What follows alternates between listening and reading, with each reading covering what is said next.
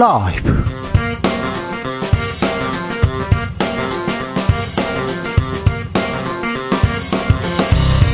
2023년 7월 12일 수요일입니다. 안녕하십니까. 주진우입니다. 북한이 오늘 대륙간 탄도 미사일로 추정되는 발사체를 발사했습니다.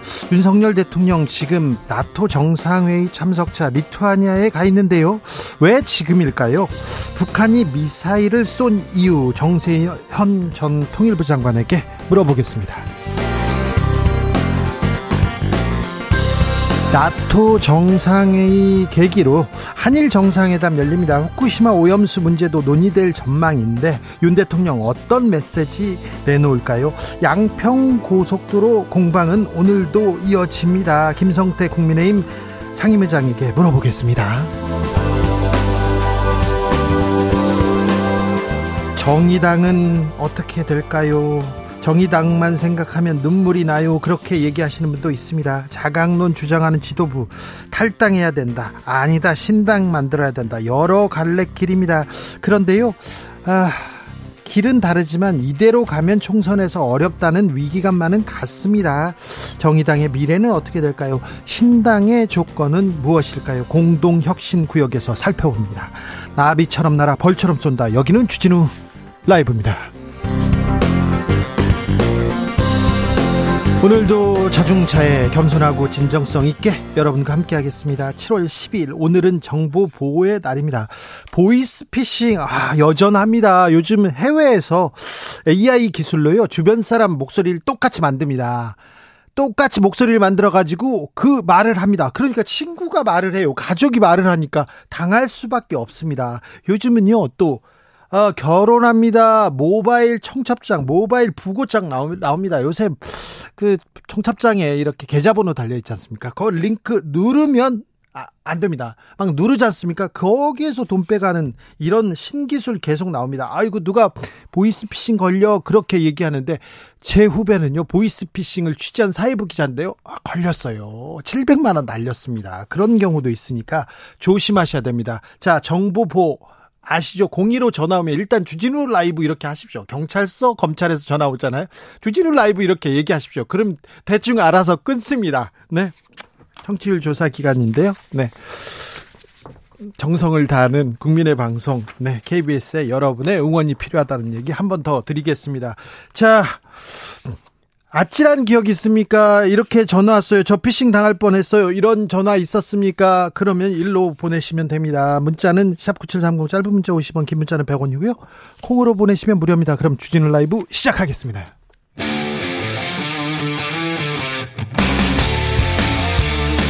탐사보도 외길 인생 20년. 주 기자가 제일 싫어하는 것은?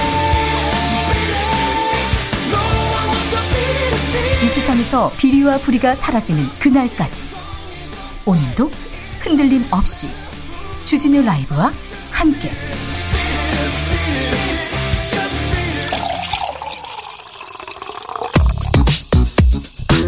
진짜 중요한 뉴스만 쭉 뽑아냈습니다. 주스 정상근 기자 어서 오세요. 안녕하십니까? 아 오늘 내일 비 소식 있습니까? 네, 어제 전국 곳곳에 폭우가 쏟아진 가운데 이 내일은 장마 전선의 영향으로 많은 비가 내릴 것이라고 예보가 됐습니다. 네. 어, 내일 새벽부터 충남과 호남 등 서쪽부터 비가 오기 시작하고 오전 중에 전국으로 확대될 예정인데요. 모레까지 비가 이어질 것으로 예상됩니다. 모레까지 비가 이어집니다. 북한이 오늘 장거리 탄도 미사일 발사했다는 보도 있었는데요. 잠시 후에 정세현 장관과 어, 자세히 얘기 나눠보겠습니다. 그런데 IAEA 후쿠시마 오염수 이 정화하는 설비 검증 안 했다 이런 주장도 나왔습니다. 네, 일본 후쿠시마 제1원전 오염수 해양 방류의 안전성 확보를 위한 핵심 시설인 다핵종 제거 설비 어, 알프스. 이름 네, 알프스가 지난 2013년에 설치된 이후 국제 원자력 기구로부터 실제 성능 검증을 한 번도 받지 않았다고 오늘 한겨레가 보도했습니다. 정부는 유튜브에서 후쿠시마 오염수 안전하다 이런 홍보 이런 광고 계속 하고 있던데 자, 한일 정상회담에서 윤석열 대통령이 일본 기시다 총리한테 뭐라고 하는지 우리 국민을 대표해서 국익을 위해서 뭐라고 하는지 좀 지켜보겠습니다.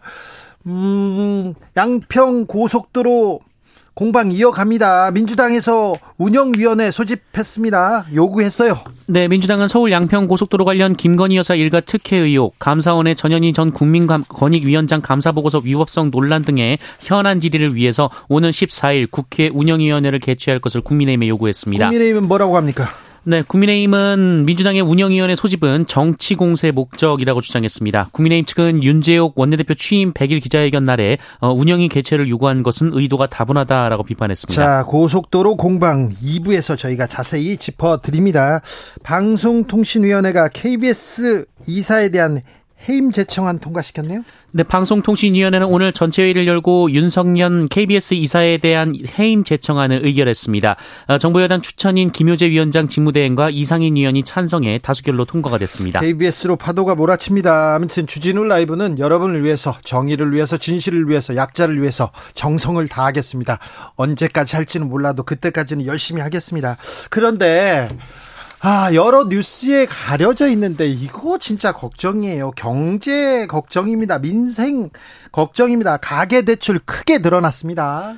네, 아, 정부의 각종 부동산 규제 완화가 이어지면서 지난달 은행권 주택담보대출이 4개월 연속으로 늘었습니다. 아, 이에 따라 은행 가계대출 역시 3개월 연속 증가했고요. 네. 잔액 기준으로 사상 최대를 기록했습니다. 지금 가계대출 크게 오릅니다. 우리나라 어, 정부 건전성 괜찮습니다. 정부 부자고요.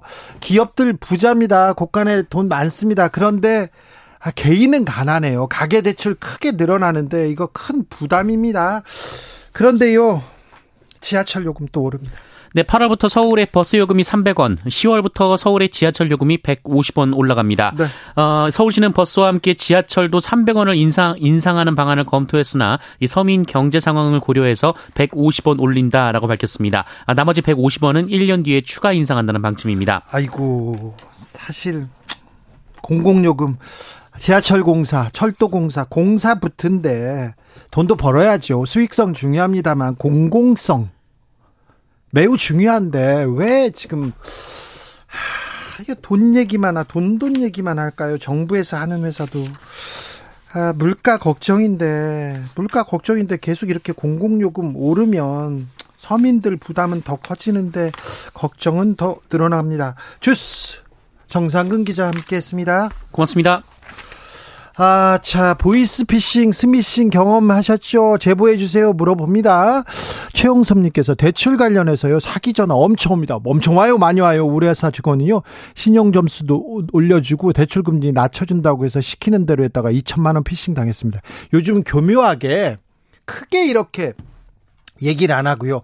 지금 어디 은행에서 대출 받고 계시죠? 그렇게 얘기하잖아요. 거의 대출 받고 있는 사람 많잖아요. 근데, 아, 이자 1%, 이자 0.3% 줄여드릴게요. 이렇게 얘기해요. 그것만 해도 몇십만 원이잖아요. 이렇게 얘기하면, 오, 혹하죠. 그리고, 어, 가계 경제 걱정하고, 이렇게 가계부 열심히 쓰시는 분은 혹하지 않습니까? 그렇게 당합니다. 그 전화 조심하셔야 됩니다. 조진기님께서 저도 보이스피싱 당했어요. 제가 바보 같다고 자책했는데 저보다 똑똑한 사람도 당하더라고요. 교묘한 수법에 속수무책 당하는 것 같아요. 아유, 요즘은, 아 목소리를, 가족 목소리를 이렇게 만들어 가지고 보내는데 어떻게 당합니까? 아이고 아니 그 뭐 멍청하다고 당하는 거 아닙니다. 절대. 네.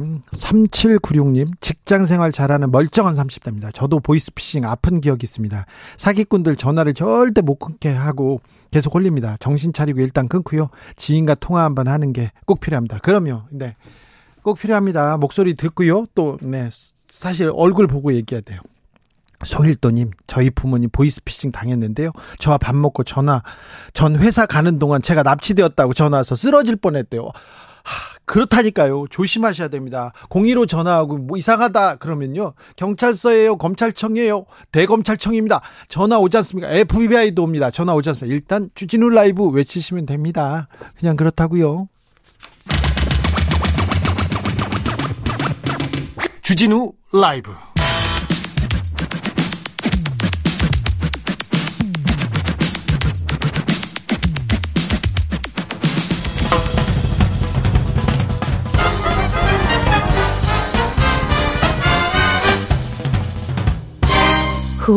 인터뷰 모두를 위한 모두를 향한 모두의 궁금증 훅 인터뷰 북한이 오늘 탄도미사일을 발사했습니다. 어, 요즘 잠잠했는데 잠잠했는데 왜 갑자기 지금 대통령이 나토 회의에 가 있는데 세계 정상들 만나고 있는데 왜 지금일까요? 그리고 얼마 전에 남조선 대신 대한민국이라고 아, 우리를 부르는 이유도 좀 물어보겠습니다. 정세현 전 통일부 장관 어서 오십시오. 예. 네.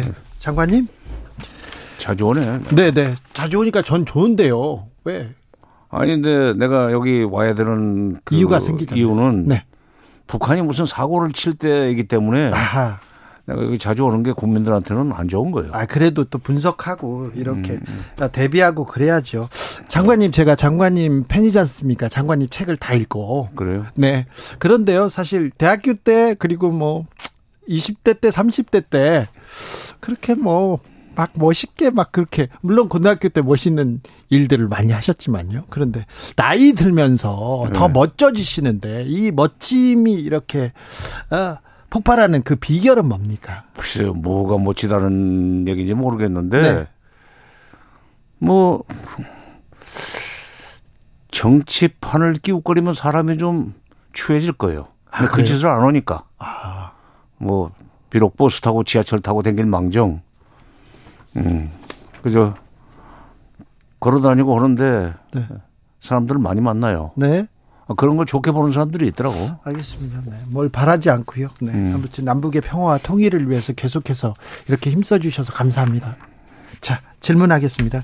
북한이 왜 지금 미사일을 쐈을까요? 아, 뭐, 그, 그러니까 7월 10일 10, 네. 그리고 11일, 네. 7월 10일 밤 11일 아침 연이어서 북한의 어, 김여정 노동당 부부장이 예. 에, 미 정찰기가 예. 북한 영공에 근접한 정찰 비행을 하고 있다고 그 비난했죠. 어, 지, 지적하면서 위험한 비행을 하게 될 수도 있다는 걸 경고했었어요. 예. 위험한 비행이라는 건 어, 자기네들이 만약 선을 넘어서 아직은 좀 어, 자기네 그 경제 전관 수역 EEZ라는 거 economic exclusive exclusive economic zone인가 전 경제 전관 수역 안으로는 안 들어왔지만 거의 근접한 어, 선 살짝 밖에서 계속 정찰 비행을 하는데 그러다가 넘어오면은 자기네들이 쏜막 미사일에 맞을 수도 있다 하는 얘기를 이미 했습니다. 아, 예. 네, 근데 이제 타이밍은 뭐 아마도 그 리투아니아에서 열리고 있는 나토 정상회의에서 예. 어, 윤석열 대통령과 뭐 기시다 일본 총리가 만나고 등등 어, 윤 대통령의 해외 활동이 본격적으로 전개되는 시점 그걸 딱 그 골라 가지고 어, 오늘 아침 10시 네. 10시에 맞춰서 한 것 같아요. 그렇죠. 전략적 도발이죠. 그렇죠. 어, 계산된 행위죠. 네, 네. 예고를 했지만 타이밍은 계산된 거다. 예. 근데요, 한반도 문제가 음. 주요 이슈가 주요 의제가 되지 않습니다. 특별히 미국 관심이 별로 없어 보이는데, 그래서 날 좀 봐주세요. 이런 생각도 좀 있었을 것 같아요. 음, 그거보다는 네.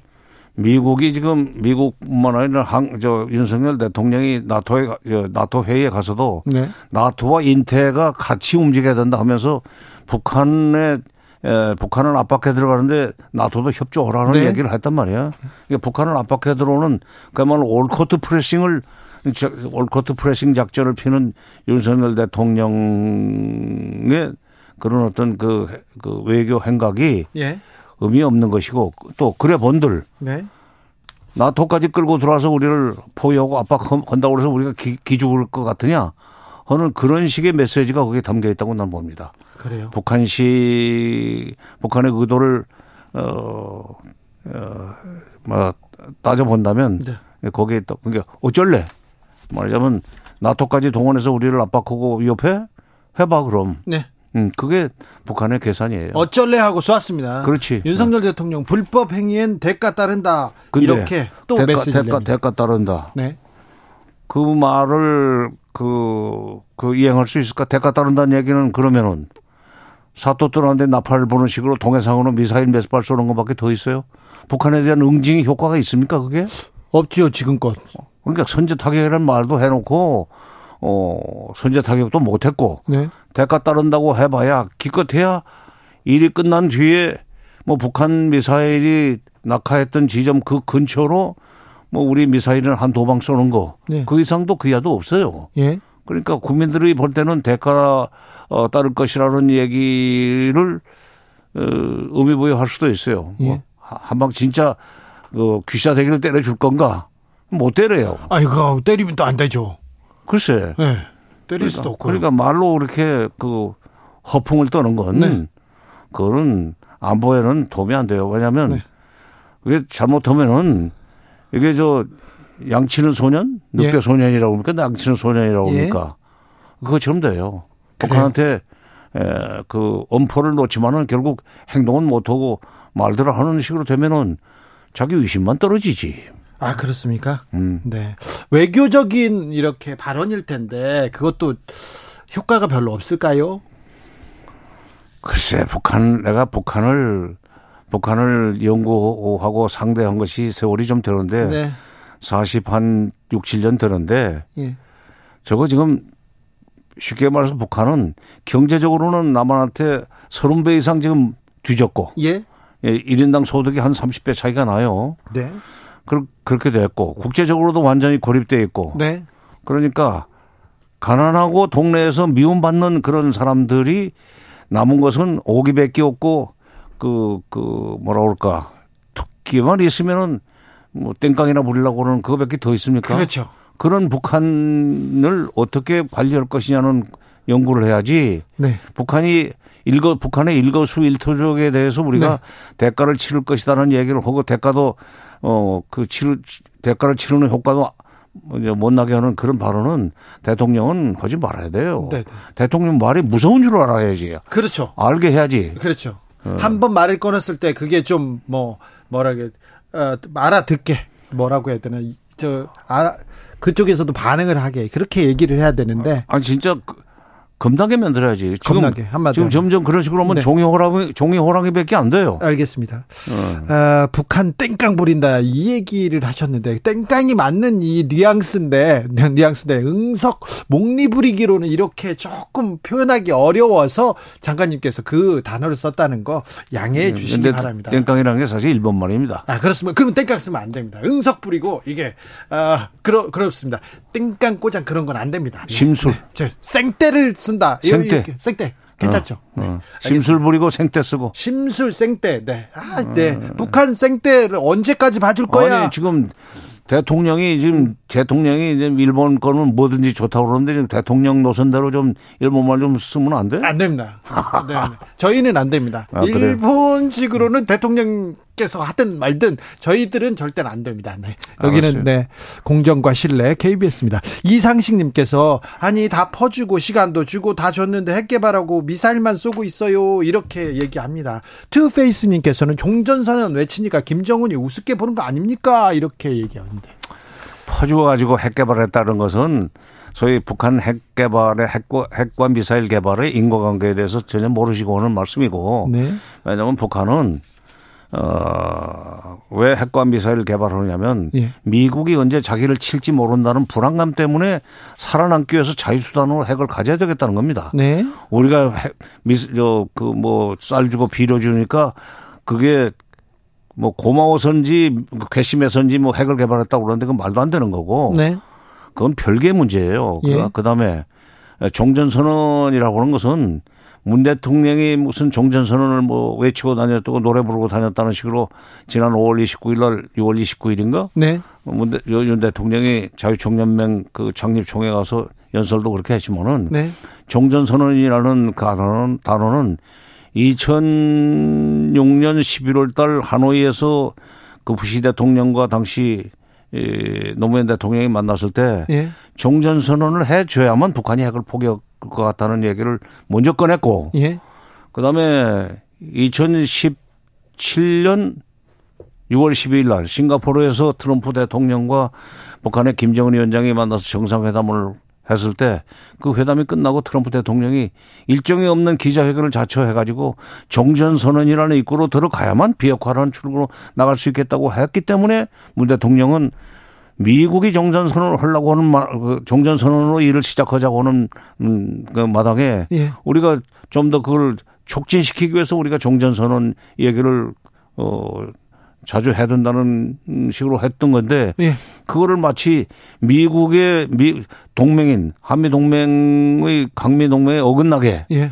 어 미국의 또 미국의 뜻에 어긋나서 예. 어긋나게 문 대통령이 종전 선언을 하려고 했던 것처럼 갖다 붙이는 것은 네.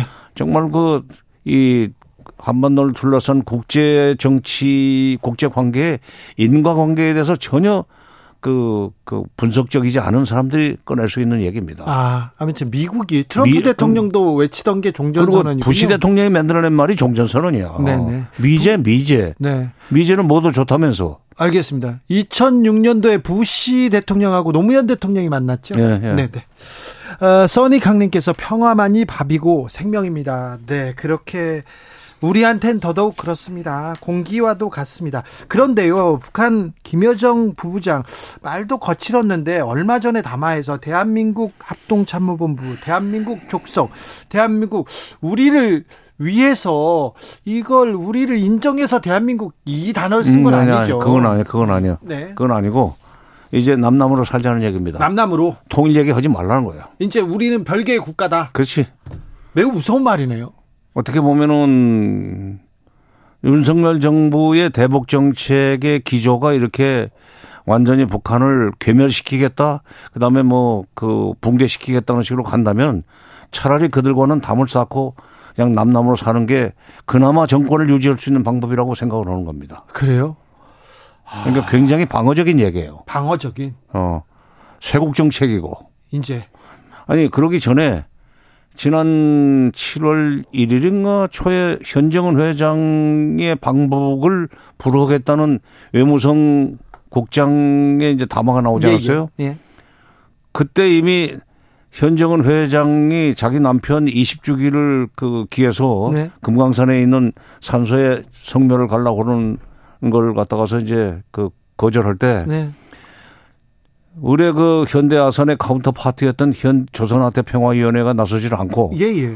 통전부도 아닌 외교 그 외교부의 외교부의 외무성이지. 예, 외무성이 바로 다음 날. 외, 외무성 그렇지 바로 다음 날 외무성 국장이 그 나서 가지고 네. 남조선의 어떤 인사도 어그 말하자면 조선민주인민공화국 영내에 들어올 수가 없다는 식으로 얘기를 할 때 나는 아 이건 남북 관계를 국가 관계로 보겠다는 북한 그 최고 당국의 북한 정부 내지는 노동당의 입장이 이제 정해졌구나.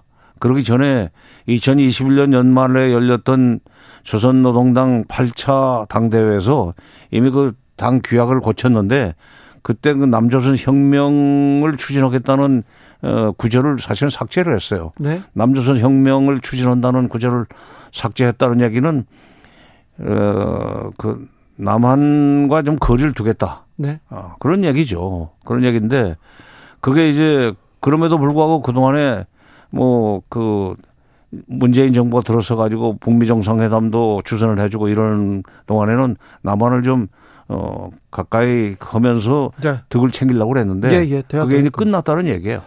아, 그런데요, 음. 코로나 이후에 중국과의 국경도 열리고, 이제는 기차가 왔다 갔다 하는 것 같습니다. 그리고 북한에서 지금 일본도 물밑에서 만나고 그러는데, 우리하고는 대화를 단절하고 있습니다. 그럼 어떻게 되는 거예요? 어떻게 되면은, 저, 뭐, 뻔하지, 뭐, 중국, 중국은 중국대로 지금 미국이 한국을 앞세워가지고 중국을 압박해 들어오는 마당에. 네? 중국 어차 어, 도리 없이 지금 북한을 자기 편으로 끌어들일 수밖에 없어요. 네. 미국의 힘을 빼려면은 네. 미국이 동아시아에서 상대해야 되는 걸 일본 중국뿐만 아니라 북한도 지금 사고뭉치로 만들어 가지고 네. 미국을 괴롭히는 사고뭉치로 만들어서 힘을 빼야 되고 그런 마당에 또 일본이 거기에 이제 또 어, 끼어들어 가지고 네. 또 한국 정부를 그 빼놓고 북한과 정상회담을 하겠다고 좀 나가고 있으니까 네.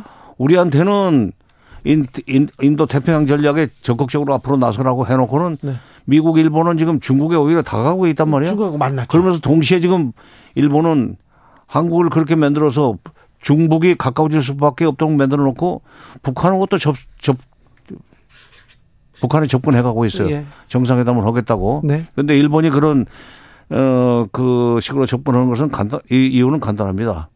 말하자면은 한국 정부가 북한과 거리를 두면은 둘수록 자기네들이 조금만 북한에 접근하는 겨, 해도 북한이 자기 편으로 끌려올 수 있고 그렇게 되면 북한을 관리할 수 있는 힘은 일본에게 있다는 것이 국제정치적으로 말하자면 확인이 되고 어 그게 유엔에서도 그 정책적으로 반영이 되고 미국이 또 일본을 중시할 거고 예. 이런 것을 일본은 노리는 건데 지금 윤석열 대통령은 그런 소위 그 복잡한 그, 그 연립방정식 생각을 못하고 네.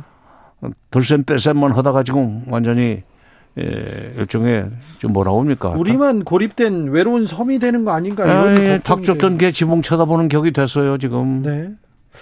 자, 나토 정상회담에 이렇게 정상회의에 이렇게 지금 대통령이 참석했는데요. 통일을 위해서 외교 정책 매우 중요한데 좀 이런데 국제 사회 이런 무대에 가서 어떻게 좀 해야 될까요? 조언을 좀 부탁드립니다. 네, 나토까지 갈 것도 없어요. 미국과의 관계를 그렇게 친밀하게 만들었으면 네. 미국과의 관계를 외형적으로 친밀하게 만들었으면 그만큼 미국한테도 이제 여러 가지 경제적 이익도 지금 우리가 준 거 아니요? 네, 네. 우리 기업들이 지금 미국에 좀 투자를 많이 해서 미국에는 지금 소위 그 일자리가 늘어나고 있어요. 고용 미국한테는 많이 줬습니다. 일본한테도 좋습니다. 좋지. 이제, 이제 뭐라도 그러면 한... 미국한테 네. 경제적으로 미국한테 그만큼 이익을 줬으니 네. 이제 진짜 북핵 문제를 풀기 위해서 너희들이 예. 말로만 비핵화를 외치지 말고 예.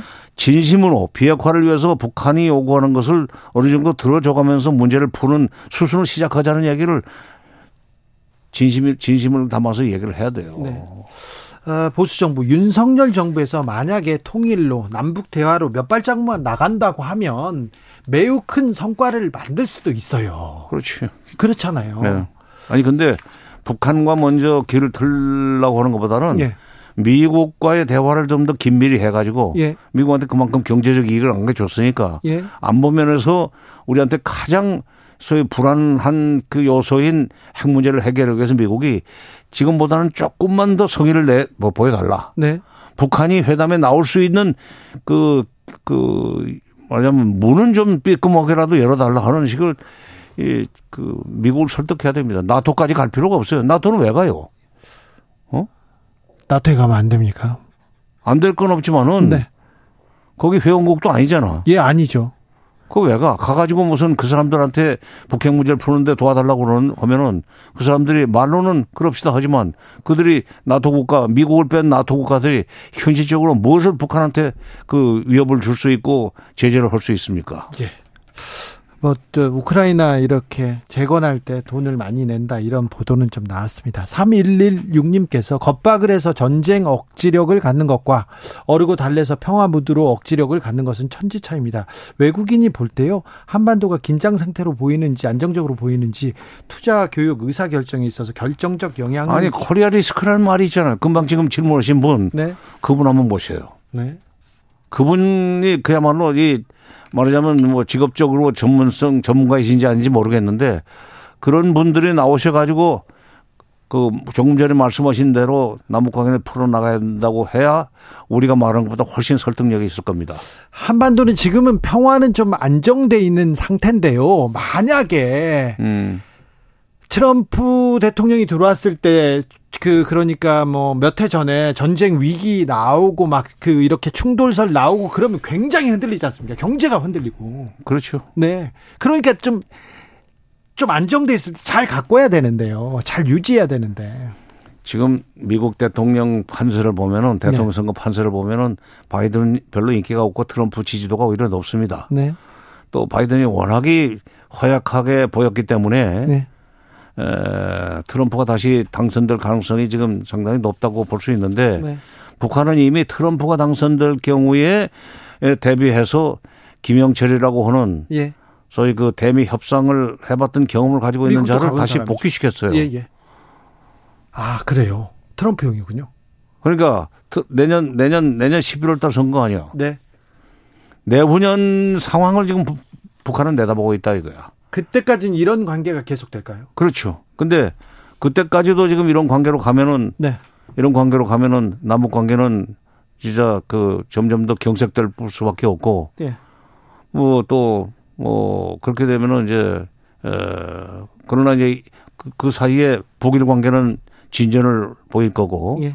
북일 관계는 간단해요. 일제 36년에 대한 식민지 지배에 대한 보상금을 많이 주면은 북한은 얼마든지 납치 문제에 대해서 이 기시다의 지지도가 올라갈 수 있는 정도의 선물을 줄 수 있습니다. 예. 기시다는 그러면 돼요. 예. 돈 얼마를 주더라도 네. 납치자 몇 명 데리고 와가지고 예. 납북자 몇 명 데려와서 내가 이런 걸 그, 그 성사시켰다 하면은 지지도가 확 올라가요. 예. 그런 이제 그러 그렇게 되고 이제 그리고 어 또 트럼프가 당선이 될 가능성이 높아지고 그러면은 어 미국에서도 서서히 이제 전문가들이 예, 우리가 미국이 이럴 것이 아니라 네. 북한으로 하여금 회담에 북한이 회담에 나올 수 있도록 뭔가 지금 예, 퇴로를 열어줘야 된다는 식으로 이제 뭐 주장들이 나오고 정책 제안들이 나올 겁니다. 그때 그때도 윤석열 대통령 정부가 계속 이, 이, 이 스탠스로 갈지 그, 그렇게 되면은 희망 없어요. 지금 3년 얼마밖에 안, 3년 한 반밖에 안 남았어, 지금. 네, 알겠습니다. 시간이 아까운데, 우리한테 평화가 법이고 밥인데. 정세현 전 통일부 장관 말씀이었습니다. 감사합니다. 예, 감사합니다. 교통정보센터 다녀오겠습니다. 임철 씨.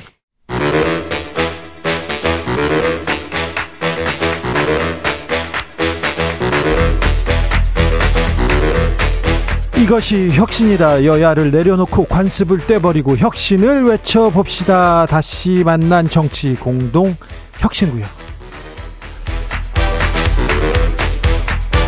수요일 주진우 라이브는 정쟁 비무장지대로 변신합니다. 정치 혁신을 위한 날선 공방 환영합니다.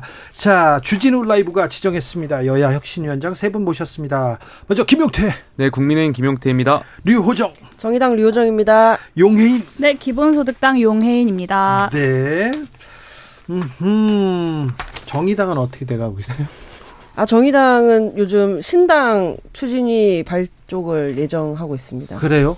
네, 뭐 저도 이제 갑작스럽게 단독 기사로 만나게 되었는데요. 음. 뭐 금태섭, 뭐 양향자 이런 분들과도 만날 거라고 신장 신당 추진 위원회를 만들고 공동 대표를 뭐 위촉할 예정이라고 저도 그러면 정의당에서 신당을 네. 추진하는 사람들은 금태섭 양향자 그분들하고 손을 잡고 얘기합니까? 손을 잡는다라기보다는 함 제3지대에서 함께 할 수 있는 발을 분들로 잡는 건 네. 아니잖아요. 네. 누가 있을지 이제 이야기하는 거고요. 뿐만 아니라 뭐 기존의 다른 그 진보 정당들로 언급되는 곳 그리고 뭐 민주노총이라든지 시민사회 단체들까지도 폭넓게 만나는 그런 기구를 하나 만들 것 같아요. 그래요. 그런데 네. 정의당의 길과 금태섭 양양자의 길이라 이게 과연 가능할까? 아무튼 장혜연 장혜영 의원이 주도하고 있습니까? 지금 저도 이게 저도 단독 기사로 저도 접해가지고요. 잘 몰라요? 네, 조금 더 저도 상황을 좀 파악해봐야 알 것 같아요. 하지만 아니, 이제 당 내에서 비공식이 아니라 공식적으로 그러니까요. 네, 좀 확대해서 활동을 해 나가겠다라는 그런 뜻으로 보입니다. 저 이, 이분들 탈당해서 신당 창당한다는 이분들하고 제3의 권력하고는 다른 분들이에요. 그 이번 최근에 이제 탈당하신 분들은 좀 다르시. 그, 아 그러니까 천호선 노무현 재단 네. 이사장 그 분들하고는 지금 다 결이 다르고요. 그렇죠. 결이 조금 다르죠. 그리고 지금 그 단식 중인 이정미 대표와 그 다른 또 정의당 본진들하고 또 또또 또 다르고요. 네, 좀 다른데 이제 음. 지금 상황에서 저는 얼마나 같은 그러니까 얼마나 다른지 뭐 얼마나 다른 어휘를 사용하는지보다는 이 다당제 국회를 만들기 위해서 얼마나 우리가 함께 할 수 있는지에 대해서 좀 더 집중했으면 좋겠다는 그런 아쉬움이 있습니다. 그래요? 네. 아무튼 많은 길이 있군요. 저는 그 이야기를 꼭 드리고 싶은데요. 그러니까 다당제 민주주의라는 게 제3세, 제3정당이 등장하느냐 아니냐가 다당제가 아니다라는 점을 꼭 말씀드리고 싶어요. 그러니까 우리 정치에서 제3당의 사다리 걷어차기 이가 사실은 늘 있어 왔고 어 마치 3당 체계가 다당제인 것처럼 이야기가 많이 되어 왔는데 저는 실제로 4당, 5당, 6당이 함께 공존할 수 있는 정치 체제를 만드는 게 어, 실제로 다당제 민주주의로 가는 길이다라는 점. 그리고 반드시 어 3당까지의 사다리 걷어차기는 이제 그만 중단되어야 된다는 점. 그리고 네. 어떤 이 정, 단기적으로 그냥 한 정당이 제3 세력 세력으로서 그냥 의석수 30석 얻으면 흥행하면 그게 정당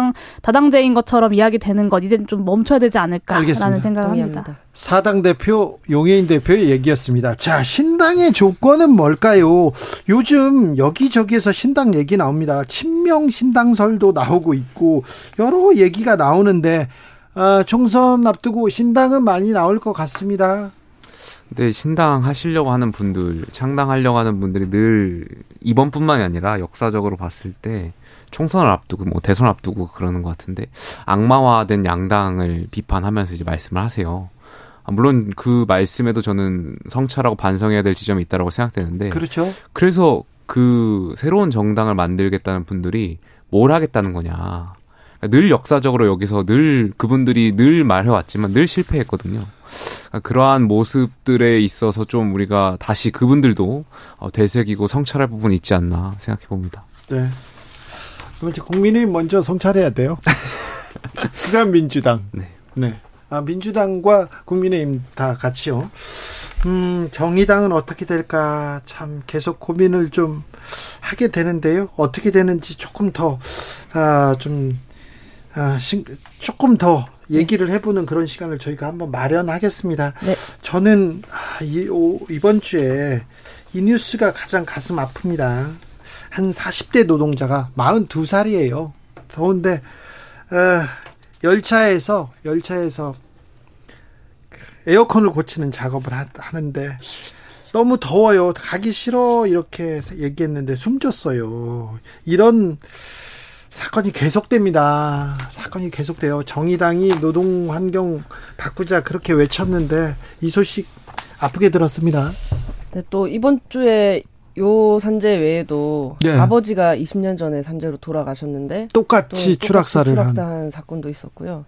사실 여름이면 폭염 그리고 네. 겨울이면 그 혹독한 추위 때문에 현장에서 일하시는 분들이 정의당에 많이 찾아오시거든요. 네. 그래서 이, 이, 이 대책 어떻게 할 것이냐 하는 간담회 토론회를 많이 여는데 크게 나아지는 것 없이 또 임기 4년 차에 또 만나 뵙게 될 것 같아서 그냥 그냥 그저 죄송한 마음이고요. 문자 내용 보면 더워서 미치겠다. 사람도 음. 한명 더 적어서 힘들다. 이런 말씀들을 하셨어요. 사실 지금 폭염자 사망 수를 보면 뭐 같은 기간에 태풍이나 집중호우에 의한 인명 피해보다 3.6배 가량 많거든요. 아, 그렇게 많아요. 네, 그리고 이제 중대재해처벌법에는 열사병도 직업성 질병자에 포함이 되어 있습니다. 그런데 현실에서는 그렇지 않습니다. 그렇죠. 지금 여름철 폭염으로 인해 인한 어떤 온열 질환 예방 가이드가 있지만 가이드에 그치기 때문에 조금 강제력이 좀 떨어지고요. 그리고 뭐 일시적으로 너무 이제 더운 경우에 35도 이상일 때 작업을 중지할 수 있도록 제한하고 있지만 권고 사항일 뿐이라서 아이고. 또 한계가 있죠. 그래서 이 폭염을 작업 중지 의무 요건으로 추가를 해야 하는데 현재 국회 발의가 되어 있는 것으로 알고 있습니다만 네, 계류 중입니다. 아니 계류 중이고 이렇게 왜 안 바뀌나요? 이런 거 하나 이렇게 못 바꾸나요? 국회는 뭐 하고 있나요? 이런 생각 듭니다. 홍준표 대구시장이 MG 공무원들하고 만났어요. 그래서 이 얘기 저 얘기 했어요. 그래서 뭐 휴가 가라 뭐 좋은 얘기도 많이 했는데 어, 공무원 주 4일째 근무 요청 나오자마자 퇴직하세요. 퇴직하라고 했어요. 자, 김용태 최고는 어떻게 들으셨어요? 뭐 시장이 이 발언이 정말 퇴직하라고 한 말씀은 아니잖아요. 그러니까 그 좋게 이제 타일르면서 이제 말씀하셨던 것 같은데 타일을 그 타일르 성격은 아닙니다. 그분. 근데 뭐 저는 공직 사회 주 4일째는 아직 시기상조라고 저도 생각해요. 그러니까 직장인 분들이 일하시다가 공, 그러니까 공직 사회도 공공에 대한 서비스고 국민 정치에 대한 봉사자인데 네. 그러니까 직장인들 뭐 굳이 일하다가 뭐 본인들 민원 처리해야 되는데 그러니까 이게 만약 주 4일째가 되면 그 공공 서비스가 잘 정착할 수 있을까에 대한 생각도 있고요. 글쎄요, 뭐, 저는 주 4일째로 일단 넘어가기 전에 우리가 일단 지금 갖고 있는 유연근무제라든지 이런 것들부터 좀 잘 정착시켜야 되는 거 아닌가. 그러니까 아직도 유연근무제를 하면서 그러니까 정착돼 있는 회사조차도 눈치 보기 하고 네. 그러니까 잘 쓰지 못하는 것들이 많잖아요. 네. 더 나아가서 휴가에 대한 연가에 대한 보상 그, 그 그리고 보고요. 더 나아가서 저 오늘 아침에 이런 얘기 하다가 그 부분이 또 아, 마음이 아프더라고요. 주 4일째 물론 이 논의를 넘어서 휴식에 대한 형평성, 불평등이 존재한다. 네. 그러니까 주 4일째 논하기 전에 아직도 주 6일째, 주 5일째 일하시는 분들 많다. 이분들에 대한 어떤 신경을 더 써주는 것도 더 필요하다라는 말씀을 좀 용인 드리고 대표. 좀 전에 김용태 전 최고가 이제 휴식에 대한 불평등 이야기 하셨는데 그 전에 이제 류정 의원이 말씀하셨던 그 서울교통공사의 그 노동자분의 유족분들이 이분도 이제 사실 휴식에 대한 문제가 있습니다. 그 저희 유족분들이 의원실로 전화를 주셨었어요. 네. 그래서 들어보니 2인 1조 수칙도 안 지켜지고 근로계약서도 안 주고 휴식 시간이 아니면 물도 못 마시고 그리고 에어컨도 휴게실도 없고 하청업체가 1년에 30일 일하는데 휴게실이 왜 필요하냐 이렇게 이야기했다고 합니다. 그러니까 좀 이런 기후위기 시대에 노동자들의 작업 환경에 대해서도 좀 많이 관심 가져야 될 것 같고 또 관련해서 제가 서울교통공사에 자료 요구를 많이 했는데 제가 처음이래요. 그래서 정치인 분들 뭐 국민의힘에서도 이 사안에 좀 많이 관심 가져주시면 좋겠고요. 홍준표 시장님의 정체성이 두 가지가 있습니다. 하나는 정치인이고 하나는 이제 공무원들의 사장님이시잖아요.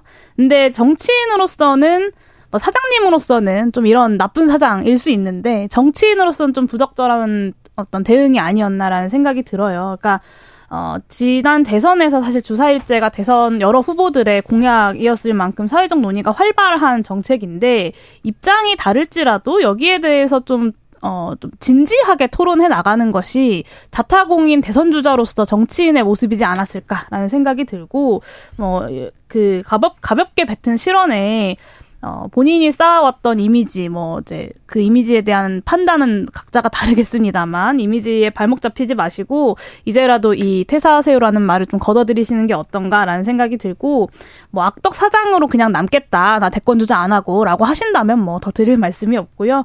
이 토크 제목이 이제 소통 공감 토크였는데, 소통도 없고, 공감도 없는 토크만 남아버린 시간이 되어버리지 않았나라는 아쉬움이 좀 들었습니다. 뭐 전 트럼프 느낌이 났습니다. 이게 칼같이 말씀하시더라고요. 네. 퇴, 퇴사하세요 이렇게 칼같이 말씀하시는 거 보면서 fire. 네, 넌 해고야 해- 했을 것 같은 뭐 그런 느낌이 좀 났고요. 사실 노동 시간은 줄여 나가야 하는 것이 맞죠. 근데 이번에 공무원과의 토크쇼였고, 근데 공무원이 하는 주 4일째는 또 싫은 분들이 계실 거고, 그걸 노리는 정치인이 있었던 것 같고, 나는 공무원들 혹독히 일 시킨다라고 했을 때 또 열광하시는 분들이 있었을 것 같아요. 댓글도 굉장히 반응이 안 좋더라고요. 근데 사실 이게 한두 마디씩 던지실 수 있지만 그게 또 수만 개가 이렇게 한 번에 공무원분들께 또 쏟아졌을 때 어, 근무 의욕을 좀 떨어뜨리지 않을까. 그래서 이참에 네, 공공의 이익을 위해 항상 노고하시는 네, 공무원 노동자분들께 너무 상처받지 마시라는 말씀. 근데 저이 드리고 말씀 하나. 드리고 싶어요. 그러니까 공무원들이 제가 이 말씀 들었던 적인데 공무 그 점심시간 휴무제가 있어요. 지자체마다 좀 달라요. 네. 그러니까 조례에 따라서 지자체장이 할 수 있게끔 되어 있는 곳이 있고 안 하는 곳이 있는데 근데 직장인들은 점심시간 이용해서 민원 해결하잖아요. 그렇잖아요. 그러니까 뭐 민원 네. 등본 떼시는 분들 물론 인터넷 떼시는 분들도 있지만 인감증명서 같은 건 직접 가야지 뗄 수만 네, 있으니까. 근데 만약에 점심시간 휴무제를 하면 물론 이제 공무원분들의 어떤 그런 휴식권도 보장하는 차원을 할 수도 있겠지만 좀 직장인들 입장은 사실 뛸 수가 없어요. 민원. 근데 구청 동사무소 어, 점심에 다 쉬는 게 아니고요. 꼭 당번대로 그러니까 휴무제는. 네. 휴무제를 하는 곳은 다 쉬는 거예요. 그런데요, 저는 그런 생각도 해봐요. 우리 공무원들 매우 유능한 인재들인데, 매우 훌륭한 인재들인데, 다른데, 다른 친구들에 비해서, 기업체에 간 친구들보다에 비해서 박봉에 굉장히 고생하는데, 이런 좀 노고에 대해서는 조금 더 알아줘야 되는데 우리 사회가 젊은 사람들 그리고 노동력 너무 천대하는 것 같아서 저는 막 속상해요. 그 젊은 사람들 영혼값 얘기하면서 사는 게 그런 거야. 회사 밥벌이가 그렇게 힘든 거야. 이렇게 얘기하기에는 너무 좀 안쓰러운 측면이 있습니다. 조상현님께서 아직도 주 6일 일하는 곳 많습니다. 에휴, 연차 있어도 눈치 보여서 쓰지도 못하는 게 현실입니다. 얘기하고요. 박영진님, 주 4일째 제발 60시간만 일하게 해주십시오. 4시에 출근해서 여, 6시에 퇴근하는데 죽겠습니다. 쉬고 싶습니다. 얘기하는데 우리 나라 국민들 너무 열심히 일하고 공부하고 아침부터 저녁까지 출퇴근 시간 따지고 그러면 너무 안쓰러워요. 네. 우리가 선진국 맞나 이런 생각은 계속 하게 됩니다. 자, 우리 청년 정치인들은요. 양평 고속도로 어떻게 보고 있습니까? 이 논란. 김용태 최고. 그러니까 정치라는 것이 어 복잡한 것을 단순하게 만드는 건데 네. 지금 단순한 것을 복잡하게 계속 키우는 것 같아요. 원희룡 장관요? 아니 뭐 여야 모두 다 말씀드리는 원희룡 장관이 백지화해 가지고 커진 거 아, 뭐 아닌가요? 장관에 대한 책임도 분명히 있고요. 근데 있고? 장관에 대한 그 평가는 당심과 민심 좀 다른 평가가 있죠. 네. 어쨌든 그러한 것들, 그러니까 이 문제에 여기서 뭐 윤석열 정권에서 바꿨다, 문재인 정권에서 바꿨다, 이거는 저는 논전을 흐리는 거라고 생각되고요. 네. 중요한 것은 그 예비 타당성에서 물론 예타에서 안이 바뀔 수 있습니다. 네. 그러니까 많은 국책 사업들이 예타에서 이제 변경하는 건수가 굉장히 높은데, 그러니까 변경된 근거에 대해서 국토부가 저는 설명하면 될 일이라고 생각해요. 설명해야죠. 네, 그리고 그, 그럼 해결될 수 있는 일이라고 생각됩니다. 의혹이 있어요. 누가 왜 종점을 바꿨을까? 네. 여기에 대해서 의혹을 설명해 주면 되는데 그 설명이 없고 계속 정쟁화되고 있습니다. 네, 굉장히 심플한 문제입니다. 왜 바꿨는지에 대한 타당한 이유를 대면 해결되는 문제를 원희룡 장관이 도박판처럼 판돈을 키워버리는 바람에 이 문제가 이렇게 국민적 의혹도 해소가 안 되고 지속되고 있는 거죠. 그런데 이렇게 대한민국 정치판을 큰 폭탄을 터뜨려 놓고 원희룡 장관 지금 나토 정상회담 대통령 수행하러 가셨거든요. 근데 저는 도대체 국토부 장관이 나토 정상회담에 아, 가셨어요? 네, 출국하셨어요. 지금 리투아, 리투아니아에 계신데 국토부 장관이 아 가서 그, 뭘 하죠? 네, 저는 우크라이나 재건 전형... 문제나 다른 문제가 있겠죠, 현안이. 대통령과 말 맞추러 간 것이 아닌가라는 의구심을 살 수밖에 없고 어쨌든 오늘 그리고 원희룡 장관 핸드폰으로 이제 문자 메시지 전 단체 문자가 왔는데 네. 본인이 일타 강사 컨셉을 활용해서 이것에 대해서 해명하는 영상을 찍어서 문자를 오늘 보내셨어요. 그래서 그 해명이 됐습니까? 제가 아직 영상 다는 못 봤는데 그런 방식으로 해명할 게 아니라 좀 더 책임 있게 해명하면 좋겠다는 생각이 들었고 마지막으로 좀 제안드리고 싶은 건 저는 이 사안이 길게 갈 사안 아니라고 생각합니다. 굉장히 심플한 네. 문제이기 때문에 빠르게 국정조사 결정해서 그냥 다 조사하고 다 털고 정기국회에서는 정쟁 없이 깨끗하게 시작하자라는 제안을 좀 드리고 싶습니다. 시간이 별로 없죠. 저희 양평에 사는 국민들을 위한 도로다. 이 전제를 잊지 않았다면 저는 장관이 그렇게 쉽게 백지화를 이야기할 수는 없었을 거라고 생각하거든요. 너무 신나셨던 것 같아요. 그저 이런 생 있을 수 있는 의혹이잖아요. 네. 뭐 이렇게 종점이 변경됐고 인근에 김건희 여사 집안 소유 땅이 있었고 그럼 의혹을 제기했으면 사실 뭐 아니면 아니다라고 얘기, 설명을 하면 되는데 너무 쉽게 네. 이야기를 했죠. 네. 자, 통계청 발표가 있었습니다. 결혼 기피 현상, 특별히 아, 남성 25세에서 49세까지 47% 절반 가까운 수치가 결혼한 경험이 없는 미혼이었습니다. 결혼 기피. 여성 이렇게 보니까 경력 단절. 아, 심각했습니다. 특별히 여성. 너무 심각했습니다. 네. 성평등. 너무 멀어요. 왜 여기 이런 수치는 계속 나빠지는데 왜 대책은 하나도 안 나오는 걸까요? 네, 저도 이제 워킹맘으로서 제 주변에 애기 엄마들 비슷한 고민들 많이 하거든요. 네. 이제는 일을 그만둬야 하나 이런 고민들 많이 하시는데 결국에는 이 여성의 부담으로 임신과 육아와 출산이 전가되고 있는 사회가 바뀌지 않는다면 말씀하신 그런 수치들 전혀 좋아질 수 없다고 생각하고 뭐 남성 육아휴직 필수화를 비롯해서 할 수 있는 일이 많습니다. 좀 초당적으로 힘을 모아보면 좋지 않을까라는 제안을 드리고 싶은데 국민의힘이 크게 의지가 없는 것 같아서 걱정입니다. 사실 뭐 공통적으로 나타나는 설문조사를 보면 불안 그리고 여유 없음 이 런 것들이 가장 큰 문제거든요.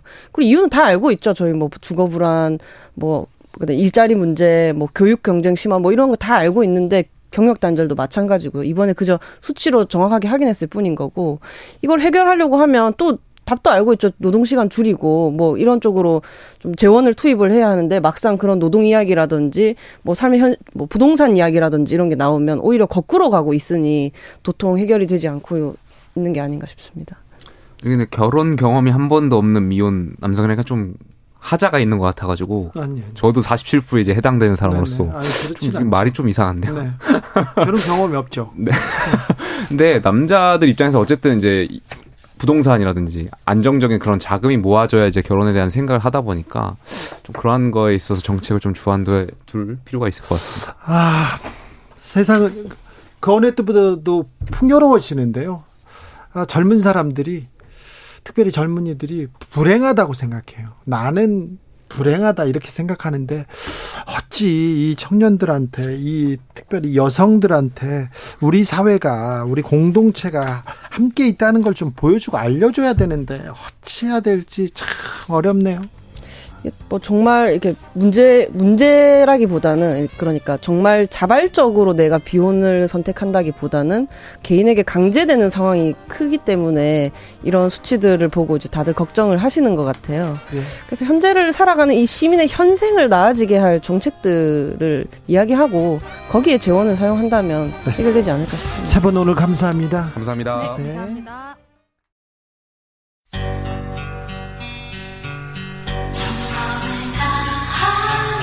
정성을 다하는 국민의 방송.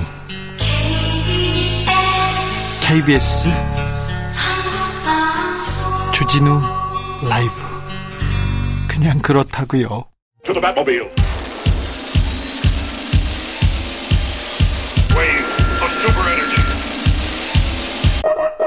주기자의 1분 너무 더워서 미치겠더라고요.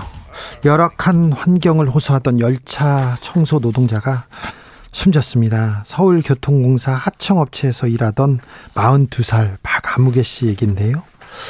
박 씨는 운행을 마치고 온 열차의 냉방기를 청소하는 일을 했습니다. 연일 30도 넘는 무더위 달궈진 열차, 에어컨을 끈 열차 는 그야말로 찜통이었습니다. 생전 동료에게 이런 문자를 보냈습니다. 너무 더워서 미치겠더라고요. 하지만 박 씨는 작업에 나서야 됐습니다. 그런데 오후 4시쯤 정신을 잃고 쓰러졌고요. 그리고 숨졌습니다. 사인은 급성 심근경색. 열악한 환경, 아니, 사람이 죽었으니 살인적인 환경에서 일하다가 같다고 해야죠. 그런데 누구도 책임지지 않습니다. 누구도 사과하지 않습니다. 서울교통공사는요, 하청업체 압수 요구는 뒤로 빠졌습니다. 하청업체는 반박합니다. 매일 팀장이 음료수와 물을 공급했다. 사망 당시 휴식 시간도 충분히 줬다. 정부가 나서서 좀 해결해야 되는데 이 사건을 조사 중인 노동청 업무와 사망 사이의 연관 관계 인정하기 어려워 보인다 이렇게 설명합니다. 결국이요 죽은 사람이 잘못한 게 됩니다. 죽은 사람만 잘못한 게 됩니다. 여기서도 이번에도 30도가 넘는 불볕더위에 가만히 서 있기만 해도 힘듭니다. 그런데 일하는 분들 있습니다. 많습니다. 낮 2시에 숨 쉬는 것도 힘들어요. 그런데 35도가 넘는데 그런 날씨에도 곡괭이질 하십니다.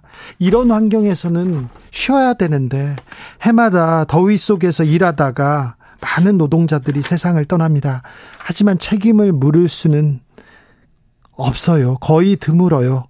거의 죽은 사람이 더운데 무리하게 돈 벌다가 돈 벌려고 일하다가 죽은 것이 됩니다.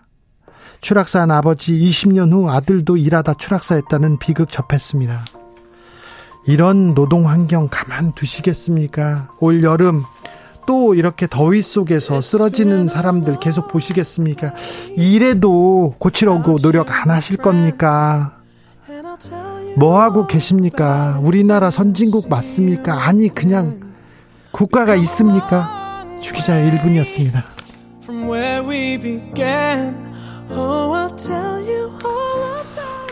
위즈 칼리파, see you again.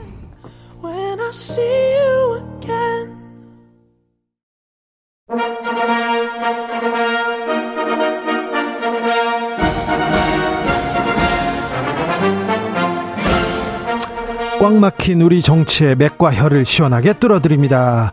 정치 일타 김성태가 풀어줍니다. 정치의 맛. 협치 전문가 분쟁 조절 해결사 자 김성태 국민의힘 중앙위원회 상임의장 모셨습니다. 어서 오십시오. 예 안녕하세요 김성태입니다. 네. 예, 좀 전에 우리 주 기자님의 그 일본 가슴 아픈 내용이 참 방송하기 전에 참 못먹혔습니다. 네. 그러니까 예, 이 열악한 노동 환경에 이 협력 하청 회사 노동자들의 네. 그 애안과 고충은 정말 어, 이 노동 시장 안에서도 이 양극화 네. 현상에서 정말 좀이 이 간격을 좀 줄여야 되는데 네. 이 줄이는 것은 어, 서울시 교통공사 입장에서 뭐 보다 협력 하청 회사에 대한 처우 개선에 대한 전향적인 입장도 가져야 되지만은 노동운동 내부에서도 예. 대기업 특히 정규직 중심의 이런 노동운동이 협력 하청회사 종사자들의 네.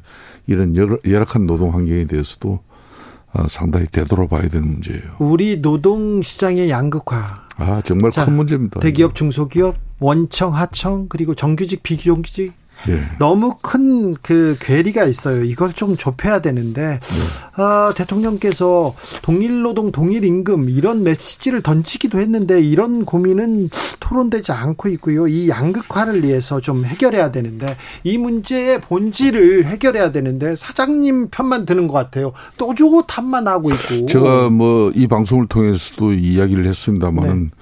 윤석열 대통령이 국정 운영에 있어가지고 노동 계획을 강조하지만은 절대 친기업 반노동으로 가서는 안 된다. 안 되죠. 네, 안, 안 되고 특히 안 노동 계획에 있어서도 노동 시장의 이 양극화 해소를 위한 그런 상당한 노력을 기울여야 되는 것이죠. 그렇죠. 그래야만이 본질적인 노동자들의 삶의 수준이 예. 맞습니다. 옳은 말인데요. 어, 왜 김성 갖추게 되는 거죠. 왜 정부 여당하고 대통령실에서 김성태 얘기를 안 듣습니까? 아니 아닙니다. 그래서 그래서 이제 앞으로 이제 이런 노동 개혁을 위해서는 한국노총, 민주노총 이런 양대 노동 단체뿐만 아니라 뭐 노동계를 이끌어가는 그런 노동 세력들을 하고도 네.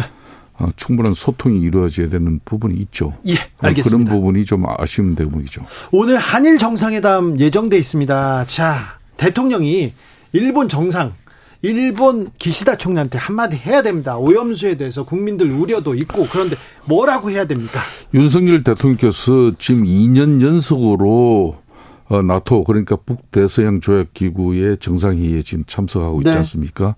아마 오늘 정도 이 나토 회의에서 한일 정상회담이 또 있을 걸로 보여요. 네. 그런 한일 정상회담에서는 뭐 오늘 또 북한이 이제 미사일도 쏘고 어, 대륙간 탄도 미사일 쐈지 않습니까? 네. 예, 북한 대응 관련한 그런 견고한 협약 어, 협력 관계도 또 논의를 해야 되겠지만은 어, 일본의 그 오염수 방류 계획에 대해서 대한민국 국민들의 네. 이 불안한 그렇죠. 마음들 네. 또 우리나라 지금 수산업이 상당히 그 위축돼 있죠. 위축되고 항폐화되고 있는 이 부분의 불안을 해소하기 위한 일본 당국의 예. 책임 있는 그런 답변을 듣고 네. 우리 정부로서의 그런 뭐 명확한 입장도 좀 전달하는 전달해야죠. 좋죠. 그래야죠. 예. 그렇기 때문에 일, 이제 일본 일본 이렇게 대변만 하지 마시고 아니 일본 대변을 절대 할 일은 없는 거고 네. 그또 IAEA 이런 뭐 후쿠시마 이 오염수 보고 관련 보고서도 네.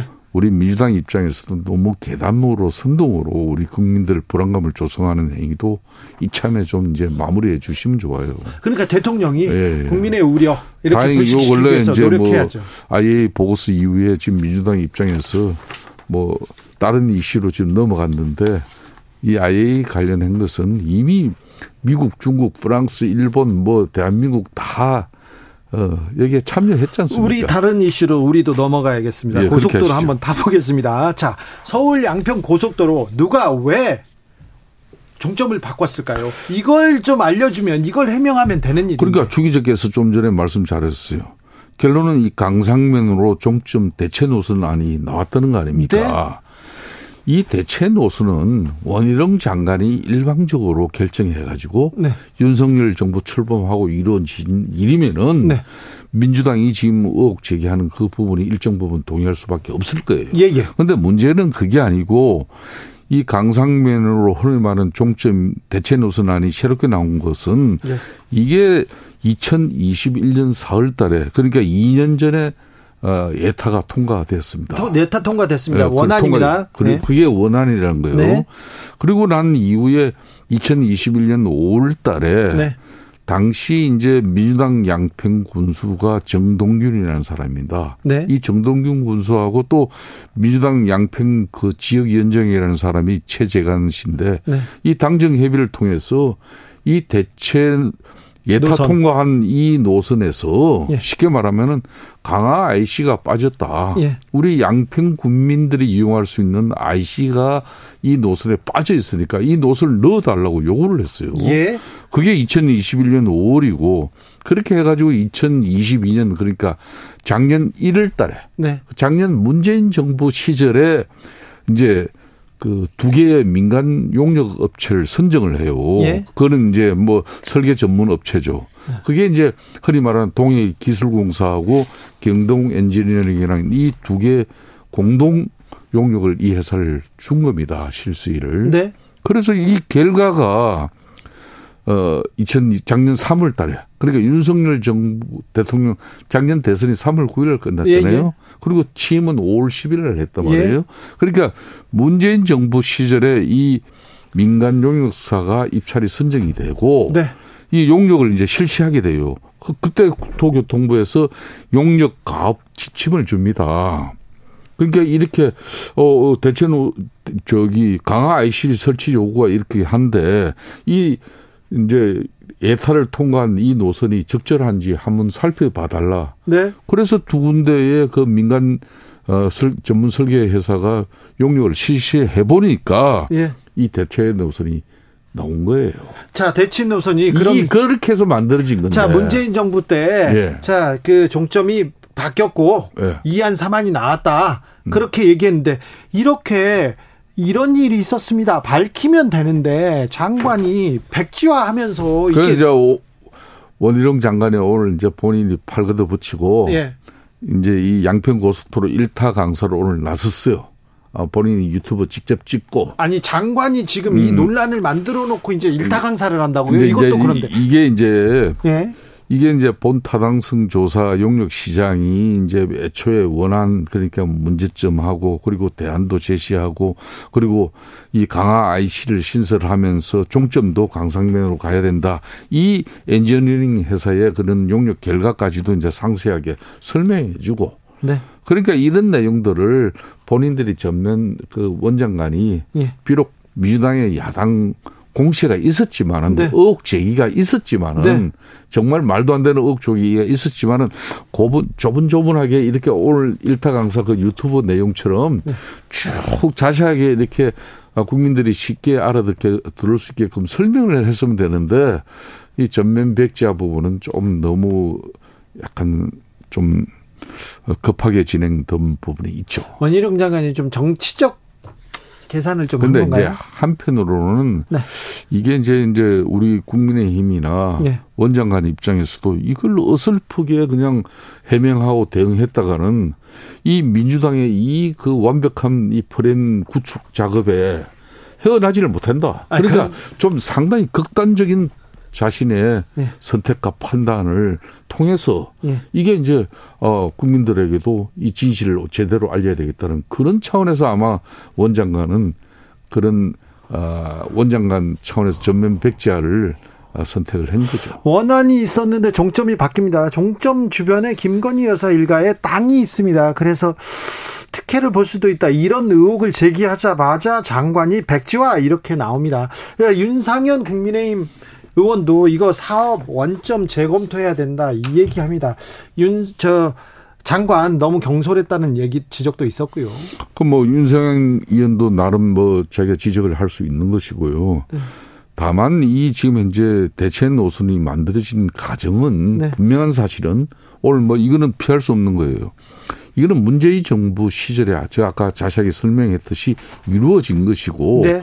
그래서 이 원래 노선이라는 것은 예타는 쉽게 말하면 군대 가기 전에 어 병무청에서 신체 검사하는 거고 네. 그군 이때 하게 되면 또 정밀 검사를 하잖아요. 네. 현역 복무를 할 수 있는 정도로 네. 그렇듯이 예타가 끝나고 나면은 타당성 조사를 하게 되는 거예요. 예. 이 타당성 조사에서 경제적인 문제나 또 사회적인 문제나 또 문화재 이런 문제나 또 환경 문제 이런 걸 다 보는 거거든요. 예. 그래서 최종적인 노선을 확정하는 건데 그 과정이었어. 그 과정을 문재인 정부의 두 개의 엔지니어링 용역 회사를 통해서 이 대, 지금 원하는 예탈 통과한 원하는 한마디로 양평 국민들의 그런 IC를 갖다 요청하는 걸 수용하려면은 노선을 대체 노선을 만들 수밖에 없다. 예. 그렇게 해서 나온 건데 이렇게 조분조분 설명을 해 들어갔으면 되는 건데. 근데 여기에서 또 의장님한테 또 정치를 물을 수밖에 없습니다. 예, 예, 예. 자, 야당에서는 의혹이 있다. 문제 제기할 수 있잖아요.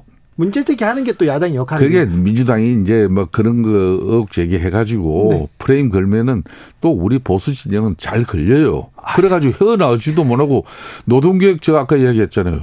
처음 봐요. 이게 흔히 말하는 자. 계절적 여름 이런 계절적 수요나 또뭐요 얘기만 하자고요. 네, 고속도로만. 자 고속도로 얘기. 자 그래서 어쨌거나 양평에 계신 분, 그 주변에 계신 분들한테는 수건 사업이고. 그러니까. 주말에, 주말에 양평, 강원도, 경기도로 못 나갑니다. 그래서 네. 고속도로 필요한데, 정치로 풀어야 될 거 아닙니까? 해명 의혹을 해소하고 해명하고 끝내야 되는데, 장관이, 주무장관이, 자, 민주당이 사과를 해야 재추진한다. 이거는 좀 풀어, 이거는 어찌 보세요? 그러게 2018년도에 네. 이미 양평군 계획안에 네. 지금 말하는 흔히 말하는 대체 노선 안을 그때 민주당 군수 또 민주당 지역 위원장이 이미 양평 국민의 입장을 대변해서 IC도 신설해야 되고 이런 주장을 했어요. 알았으니까 어떻게 풀 거냐고요. 아, 이제는 이제 자 극단적인 이제 원희룡 장관이 억울해서 네. 그런 입장을 강하게 냈으면은 네. 그 입장을 끝까지 뭐 윤석열 정부 기간에는 이걸 뭐 진행해서는 안 된다. 네. 이렇게 또 단정해서는 안 되는 거죠. 예. 세상에 불변이 어디 있습니까? 다시 집권당인 우리 국민의 힘이 양평뿐만 아니라 서울 그리고 우리 국민들의 뜻을 모아 가지고 민주당도 이제 이참에 이걸 갖다가 또 아닌 말로 김건희 일가의 흔히 말하는 그 땅의 특혜를 위해서 어? 서울 양평 고속도로도 대체 노선 만들어 가지고 이게 뭐냐 국정농단이다 이렇게 국민들한테 또 개담 가짜 뉴스 퍼뜨리지 마시고 네. 어, 좀 이제 민주당도 이거는 아 우리도 자뭐 이런 주장은 네. 좀 무리한 부분도 있었다. 네. 우리 국민의힘도 원장관 또 설득시켜서 네. 결론은 서울 양평 고속도로가 더 빨리 진척될 수 있도록 이렇게 서로 여야가 머리를 맞대는 게 중요한 거죠. 결론은 이 양평 고속도로 논란 민주당이 잘못한 거니까요. 민주당이 사과해야 됩니까? 그게 사실상 그 원희룡 장관이 민주당 장관 하라 민주당이 뭐 이 사과라는 말은 틀린 말은 아니죠. 아 근데 의장님 이거는 잘못했으면 이거 너무 오버했다 이렇게 하면 빨리 정치적으로 좀 사과하거나 해결하고 넘어가자 이렇게 얘기해 줘야지 모든 것을 민주당 탓이다 이러면은 그러니까 지금 이제 지금은 이제 진실을 국민들에게 올바르게 알리는 시간이고 네. 저는 이 상황을 계속 아, 정치적으로 이걸 대체해 나오면은 절대 못 풉니다. 뭐 이런 때일수록 여야 원내 대표가 이 문제를 풀어나가는 그런 지혜를 모아가지고 네.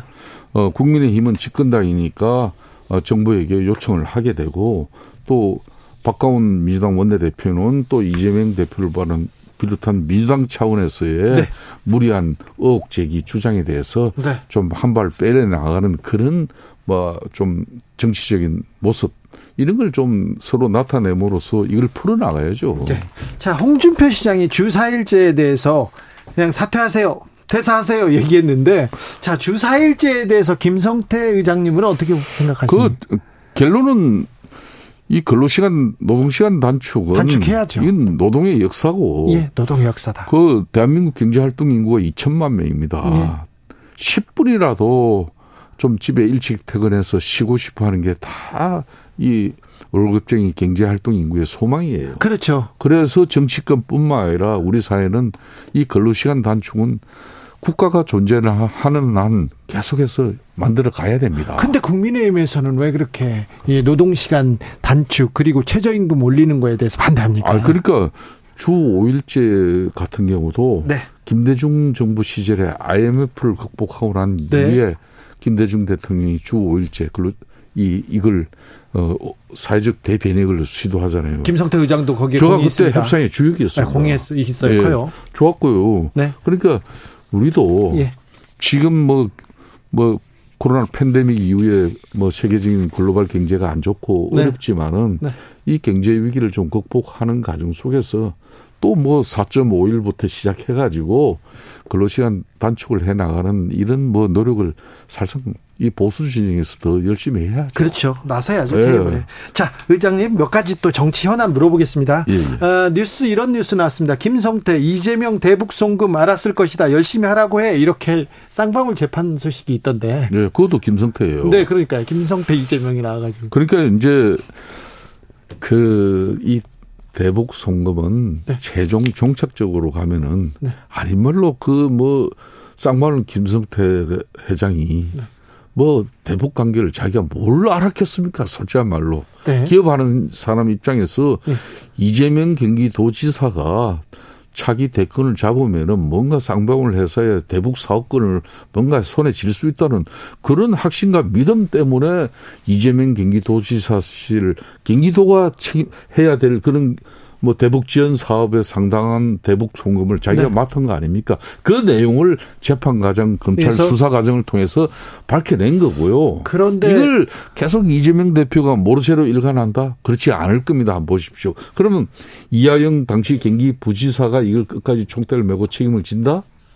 그렇지 못할 거예요. 지켜보시면 알겠지만. 이재명 이낙, 이낙연 만난다 안 만난다 계속 이 얘기 나오는데 어찌 보이십니까?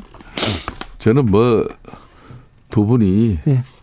만나도 이제 뭐 정치적인 만남 그 이상 이하도 없어요. 네. 그러니까 제가 지난번에도 말씀드렸듯이 이 정치권에서 부모 형제 자식 간에도 쉽게 말하면 권력 갱선 네. 권력 싸움하고 이 갱선 해버리고 연수가 돼요. 부모 자식 간에도요? 부모 자식 간에도. 네.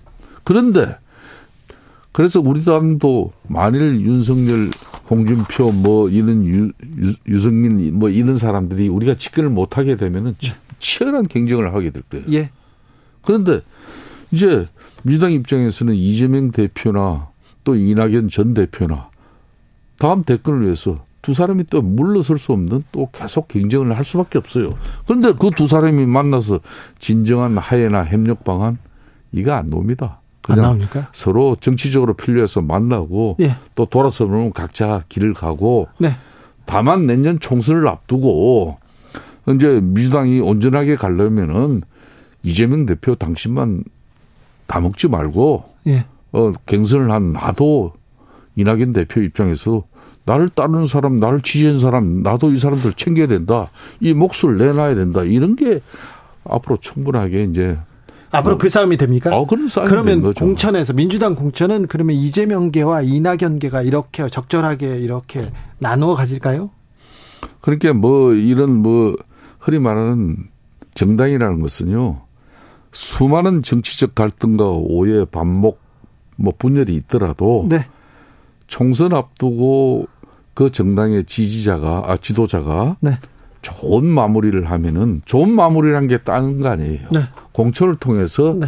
좋은 마무리가 되면은 좋은 선거 치를 수 있는 기반이 되는 거고. 자, 의장님. 그 공천이 제대로 원만하게 타협하고 하에 협력으로 이렇게 이루어지지 않으면요. 네. 그 총선은 보나 마나요. 의장님.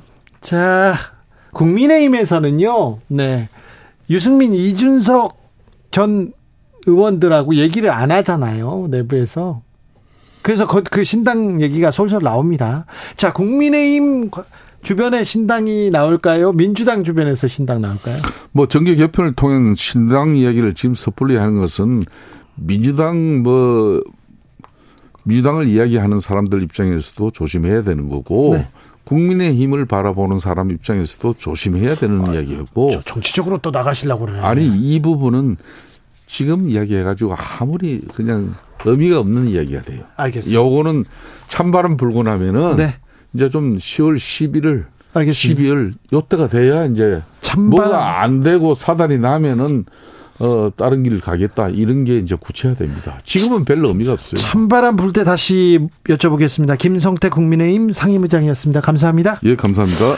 아, 호우 안전 아, 대책 마련하셔야 됩니다. 많은 비 예보되어 있습니다. 저희 KBS 1라디오 특보 방송에 귀 기울이시면 각별히 어, 귀 기울이시면 안전 지킬 수 있습니다. 샵 9730 문자나 콩 게시판에 제보도 주시면요.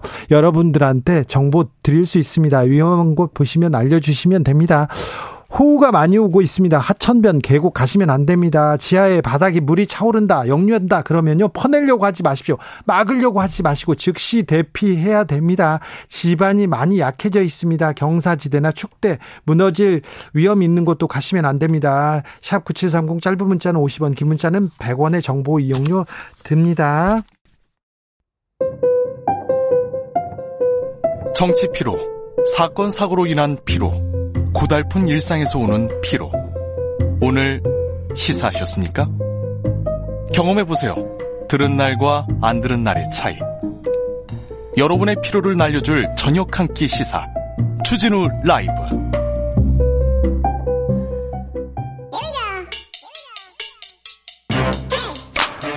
과학을 향한 진지한 열정, 과학과의 수다.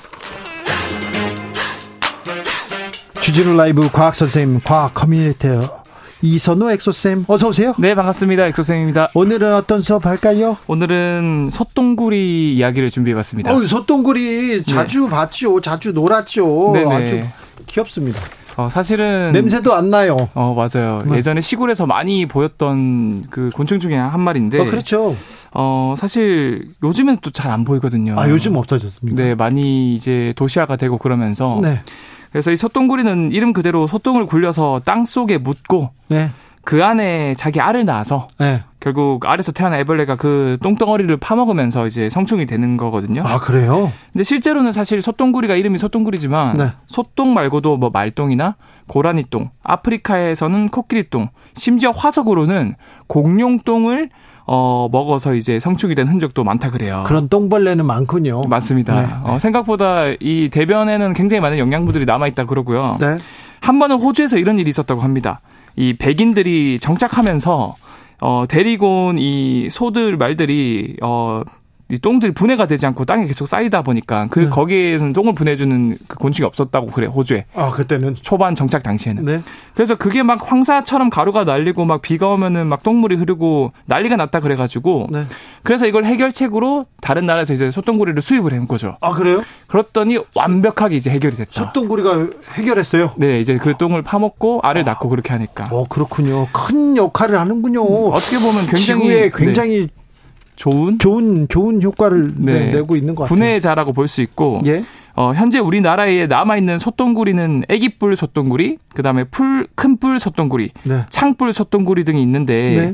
얘네들은 사실 똥을 굴리지 않고 그냥 똥을 파먹는 애들이고요. 아니, 똥을 굴리는 소똥구리가 많았는데요. 맞아. 그런 애들 중에서 소똥구리랑 왕소똥구리가 있었는데 국내에서는 아예 멸종을 다 했다고 해요. 똥 굴리는 소똥구리요? 아, 저뭐 여름날 나가면 네. 10마리, 100마리도 잡을 수 있었는데 어렸을 때 그게 지금 다 멸종돼 있고 그나마 멸종됐어요? 네, 강원도에서 긴다리 소똥구리가 진짜 간헐적으로 가끔 발견되는 정도라고 그럽니다. 네. 왜 멸종된 겁니까? 그래서 이게 멸종된 이유가 이 소에게 항생제를 먹이는 축산 방식 때문에 이 항생제를 먹인 소의 똥을 먹으면 소똥구리가 죽는다 그래요. 아, 그래요. 그나마 극소수라도 남아 있겠지 하는 희망이 있었는데 이 몇 번의 구제역에 의한 소 축산 농가가 사라지면서 아 그래서 완전히 소독을 많이 해서요. 맞습니다. 전멸한 상태고요. 구제역 때문에 소독을 너무 많이 했어요. 네네. 축산 농가 주변도 너무 많이 하고 위생도 좋지만 이거 너무 하는 거 아닌가 저는 항상 그 좀 가슴 아팠어요. 그렇죠. 이게 양날의 검이긴 한데 그래서 2017년도에는 환경부에서 이제 국내 보건 사업을 위해 소똥구리를 만약에 찾았다. 네. 이제 멸종이 한 것 같긴 한데 혹시나 있을까봐 네. 5천만 원의 현상금을 걸어서 공고하기도 했습니다. 잠시만요. 소똥구리 한 마리에 5천만 원이요? 아, 한 마리는 아니고요. 네. 어, 50마리 암컷 수컷 정도를 이렇게 잡으면은 네. 어 이거 5천만 원 주겠다. 이런 공고가 나왔는데도 아 나 초등학교 때로 돌아가면 바로 잡아올 수 있는데 아 이렇게 참 전 국민이 이렇게 찾았지만 어디서 어떻게 됐어요? 결국에는 못 찾았고요. 못 찾았어요. 없어요. 네. 그래서 결국 어 200마리 이제 국립생태원에서 예. 몽골에서 이 같은 학명의 소똥구리를 200마리를 들여왔다고 하는데 들어왔어요. 몽골에서 몽골에 들어왔습니다. 네. 얼마나 들었습니까? 어 이제 몸값이 인건비, 항공료 합쳐서 역시나 현상금과 비슷한 5천만 원 정도가 들었다고 5천만 원이요? 네. 아, 참 아, 그렇군요. 네. 근데 아, 소똥구리는 왜 이렇게 그 똥을 굴리면서 갈까요? 네. 그거 참 어렸을 때부터 궁금했어요. 참 얘네들이 신기한 게 소똥을 몸이 이제 뒤집어져서 약간 물구나무 서기 한 자세로 이제 굴러가거든요. 네. 근데 이게 목적지까지 정말 잘 찾아간단 말이죠. 그렇죠. 그 앞발로 이렇게 가고요. 뒷발로 이렇게 굴려서 가죠. 굴리, 립니다 똥을. 그렇죠. 그렇죠. 네. 그래서 뒷다리가 유단히 긴데 얘네들이 네. 얘네들은 어떻게 목적지를 잘 찾아가냐. 참 이게 특이한 게 어, 예를 들어 사막에 사는 소똥구리는요. 은하수를 보면서 방향을 잡다 그래요. 은하수를 봐요? 네. 소똥구리가요? 정말 아름답지 않나요? 아이 뭐 베두인족도 아니고 별자리를 보면서 목적지를 이렇게 찾아가 굉장히 지혜롭네요. 근데 이런 생물은 지구 역사상 소똥구리밖에 없다 그래요. 그래요? 네, 굉장히 지능이 높네요.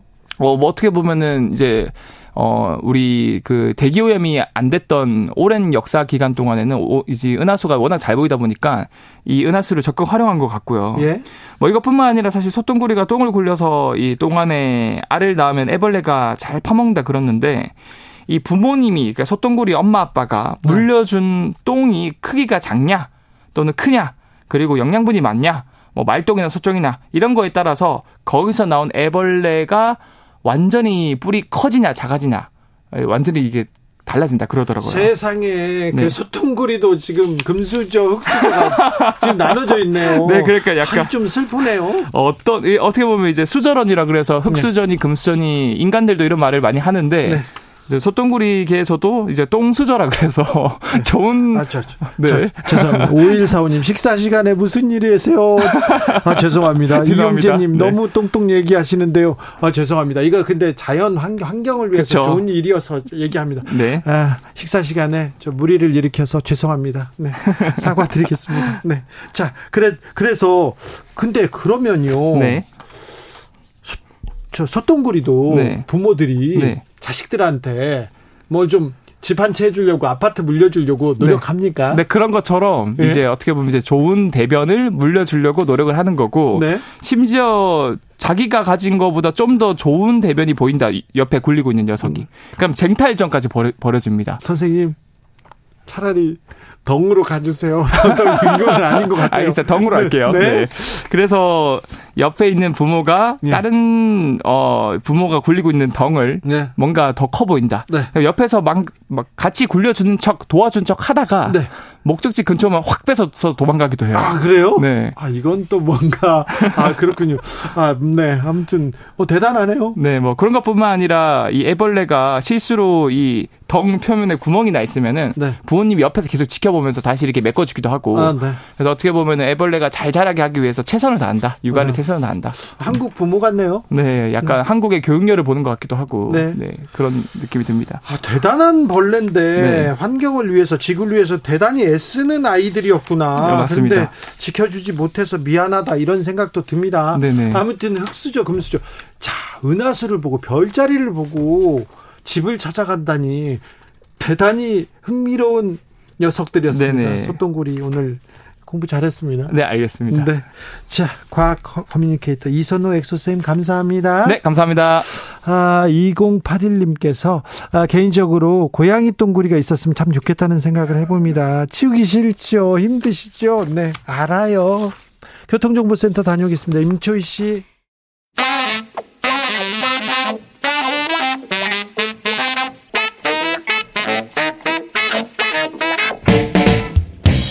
세계는 넓고 이슈는 많다. 우리의 시야를 국제적으로 넓혀 보겠습니다. 국내 뉴스, 국제 이슈 다 덤벼라. 지금은 글로벌 시대. 국제적 토크의 세계로 들어가 보겠습니다. 군사 외교 안보 전문가 김종대 전 의원. 안녕하십니까? 세계적인 평론 스케일 임상훈 인문결 연구소장 어서 오세요. 안녕하십니까? 네. 어, 김종대 의원님. 네. 어, 천공의 관저 이전 개입 의혹 조사 받으셨어요. 근데 2차 소환입니까? 예, 1월에 예. 첫 번째 조사를 받았고요. 예. 지금 6달 만에 두 번째입니다. 아니, 경찰 조사를 두 번이나 받는다. 그렇게 조사할 게 많답니까? 아니, 이제 만무리 공면이래요. 어, 그래서 거의 판단이 쓴 것 같고, 예. 예, 이제 만무리 조사기 때문에 이것으로 끝일 것 같습니다. 네.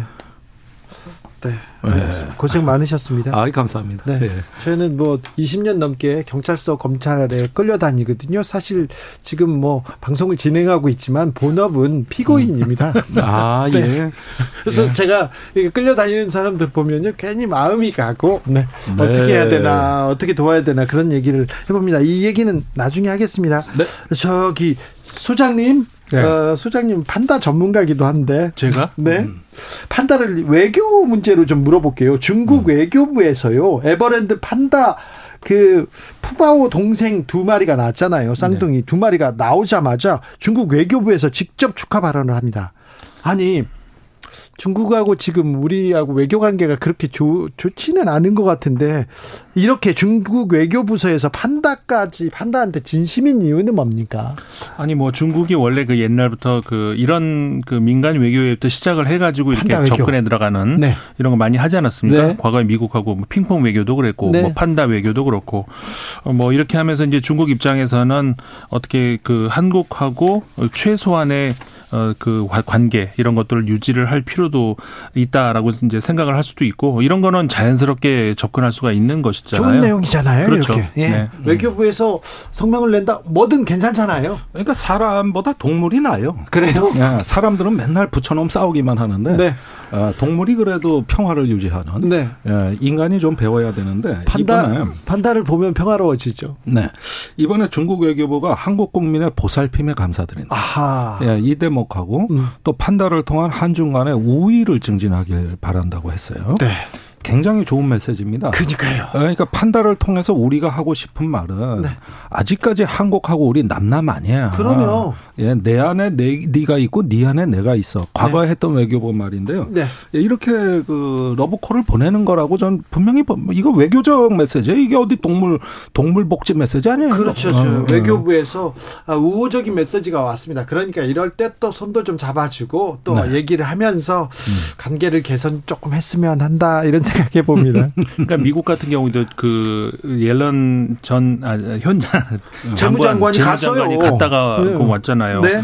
어, 그러면서 미국하고도 그 미, 중국하고 그렇게 치고받고 그러는 것 같지만 네. 또 이렇게 그 상황이 그 호전되고 지금 그 좋은 관계로 다시 가려고 하지 않습니까? 장관이 굉장히 좀 예우를 당하는 모습, 고개를 숙이는 모습 저는 매우 노력한다 이렇게 봤어요. 예. 아 근데 그 미국 언론에서 또 뭐 이상한 그 얘기를 했던데. 아, 그거는 또 뭐 뒤에서 한마디 한 거겠지만 이게 그 약간 좀 논의에서 벗어난 이야기일 수 있지만 혹시 제가 말씀을 드리는데 이 서구인들 말이에요. 그러니까 유럽이나 미국 사람들이라든가 이렇게 고개를 숙이면서 인사하는 거 있잖아요. 안 하죠.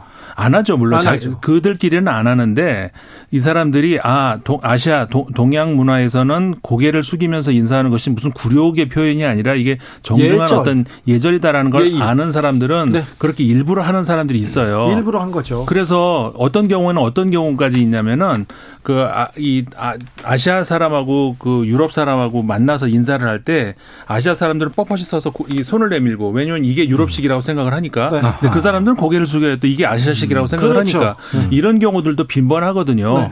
뭐 이런 거를 그 무슨 뭐 뉴욕 포스트, 뉴욕 포스트에서 예, 예 보도하는 거는 보수적인 언론사잖아요. 반대 반대로 생각하면 돼요. 네, 뉴욕 포스트. 중국은 안 굽혔어요. 네. 바로 그 케이스입니다. 아, 아무튼 그렇죠. 이렇게 중국하고 미국도 뒤에서 계속 얘기할 재무장관 아닙니까? 아 근데 제니 델런 장관이 그동안 일관되게 얘기했던 거는 중국하고 디커플링은 재앙이다. 네. 예, 이런 이야기를 계속 반복하면서 네. 마치 대중국 전선에 고춧가루를 뿌리는 듯한 지금까지 그 역할을 담당해 왔어요. 예. 그러다 보니까 이번에 고개 숙인 거에 대해서 미국 언론이 시비를 건다기보다는 네. 그동안 당신 뭐 했냐? 예. 왜 중국에 대해서 이렇게 견제하는 전선에서 자꾸 이탈하냐? 예. 이런 어떤 괘씸죄로 보이거든요. 그러니까 미국에서도 가장 디커플링은 재앙이다. 음. 세계를 불안정하게 만든다면서 계속 중국하고 손잡아야 된다고 얘기하시던 분이에요. 맞습니다. 근데 옐런 장관이 사실은 그 미국의 사실 지금 현 경제 대통령이라고 할 수가 있는 그렇죠. 사람이잖아요. 네. 전 연준 의장도 했었고. 네. 어 이게 그 다시 사실상 그 지금 지금까지 디커플링 디커플링 얘기한 것은 굉장히 정치적인 발언들이었고 네. 냉정하게 보면은 이게 사실 불가능하거든요. 음. 네. 반도체에서 어떻게 그 디커 그러니까는 이 재계에서는 미국에서도 재계에서는 계속해서 그건 말이 안 되는 얘기다. 네. 그런 얘기를 계속했었고 정치권에서만 계속 그 디커플링을 외친 거기에 대해서 좀 이렇게 냉정하게 낮은 톤으로 이야기를 했던 사람이 옐런 장관이었고 네. 그 결국은 지금은 이제 그 옐런 장관이 사실상 이번에 중국 가서 그 얘기한 것은 미국이 어떻게 보면은 그 정부의 이제 공식적인 거의 입장이라고 봐도 되거든요. 네. 그렇습니다. 네. 중국 외교관도 아 중국 외교관도 그렇고요. 중국 관료들도 그렇고 미국의 어떤 부서 국무부보다요 훨씬 재무부 직원들이 오는 거 굉장히 좀 부담스러워하고요. 음. 그 경제 제재, 생션 음. 이런 거 관련되기 때문에 네. 제가 아, 저기 대통령 비자금 이렇게 찾으러 이렇게 돌아다니면서 취재하러 다니면서 이렇게 네. 만나 보면 그 재무부 직원들이나 이 그 정보원들이 이렇게 오잖아요. 그럼 음. 매우 많은 일이 있어요. 근데 앨런 장관이 중국에 가서 극진하게 예우했다. 이거 미중 관계에도 무슨 바람이 부는 어. 거예요. 아니 그런데 지금 중국이 굉장히 정, 정책이 정교합니다. 예. 그러니까 제가 최근 들어서 보면은 저번에 그 마이크로소프트의 빌 게이츠 회장이나 네. 일론 머스크가 왔을 때, 왔을 때 한대했죠. 그 이렇게 옆에 앉혀서 시진핑 어, 국가 수반급의 예우를 하고 옆에 앉아가지고 반, 얘기하죠. 반면에 블링컨 국무장관이 왔을 때 저쪽 말석에 앉혀요. 네. 그러니까 미국의 기업을 갖다가 하나의 별도의 어떤 정치적 행위자, 하나의 하나의 새로운 어떤 그 독립된 액터로 이렇게 분리시켜 본다는 걸 사인을 보낸 겁니다. 네. 그 신호가 발신이 된 거예요. 그리고 사실은 요즘 기업이 어디 기업입니까? 외교관 역할도 하고 전략가 역할도 하고 뭐 일론 머스크 보세요. 우크라이나 종전 협정을 제안하는 양반이에요. 네. 그러니까 이런 식의 그 분리 접근이 중국이 굉장히 지금 정교하게 하는데 네. 미국에도 보면은 같은 정부 인사라 하더라도 전쟁을 하는 보수가 있고 경제를 하는 보수가 있어요. 네.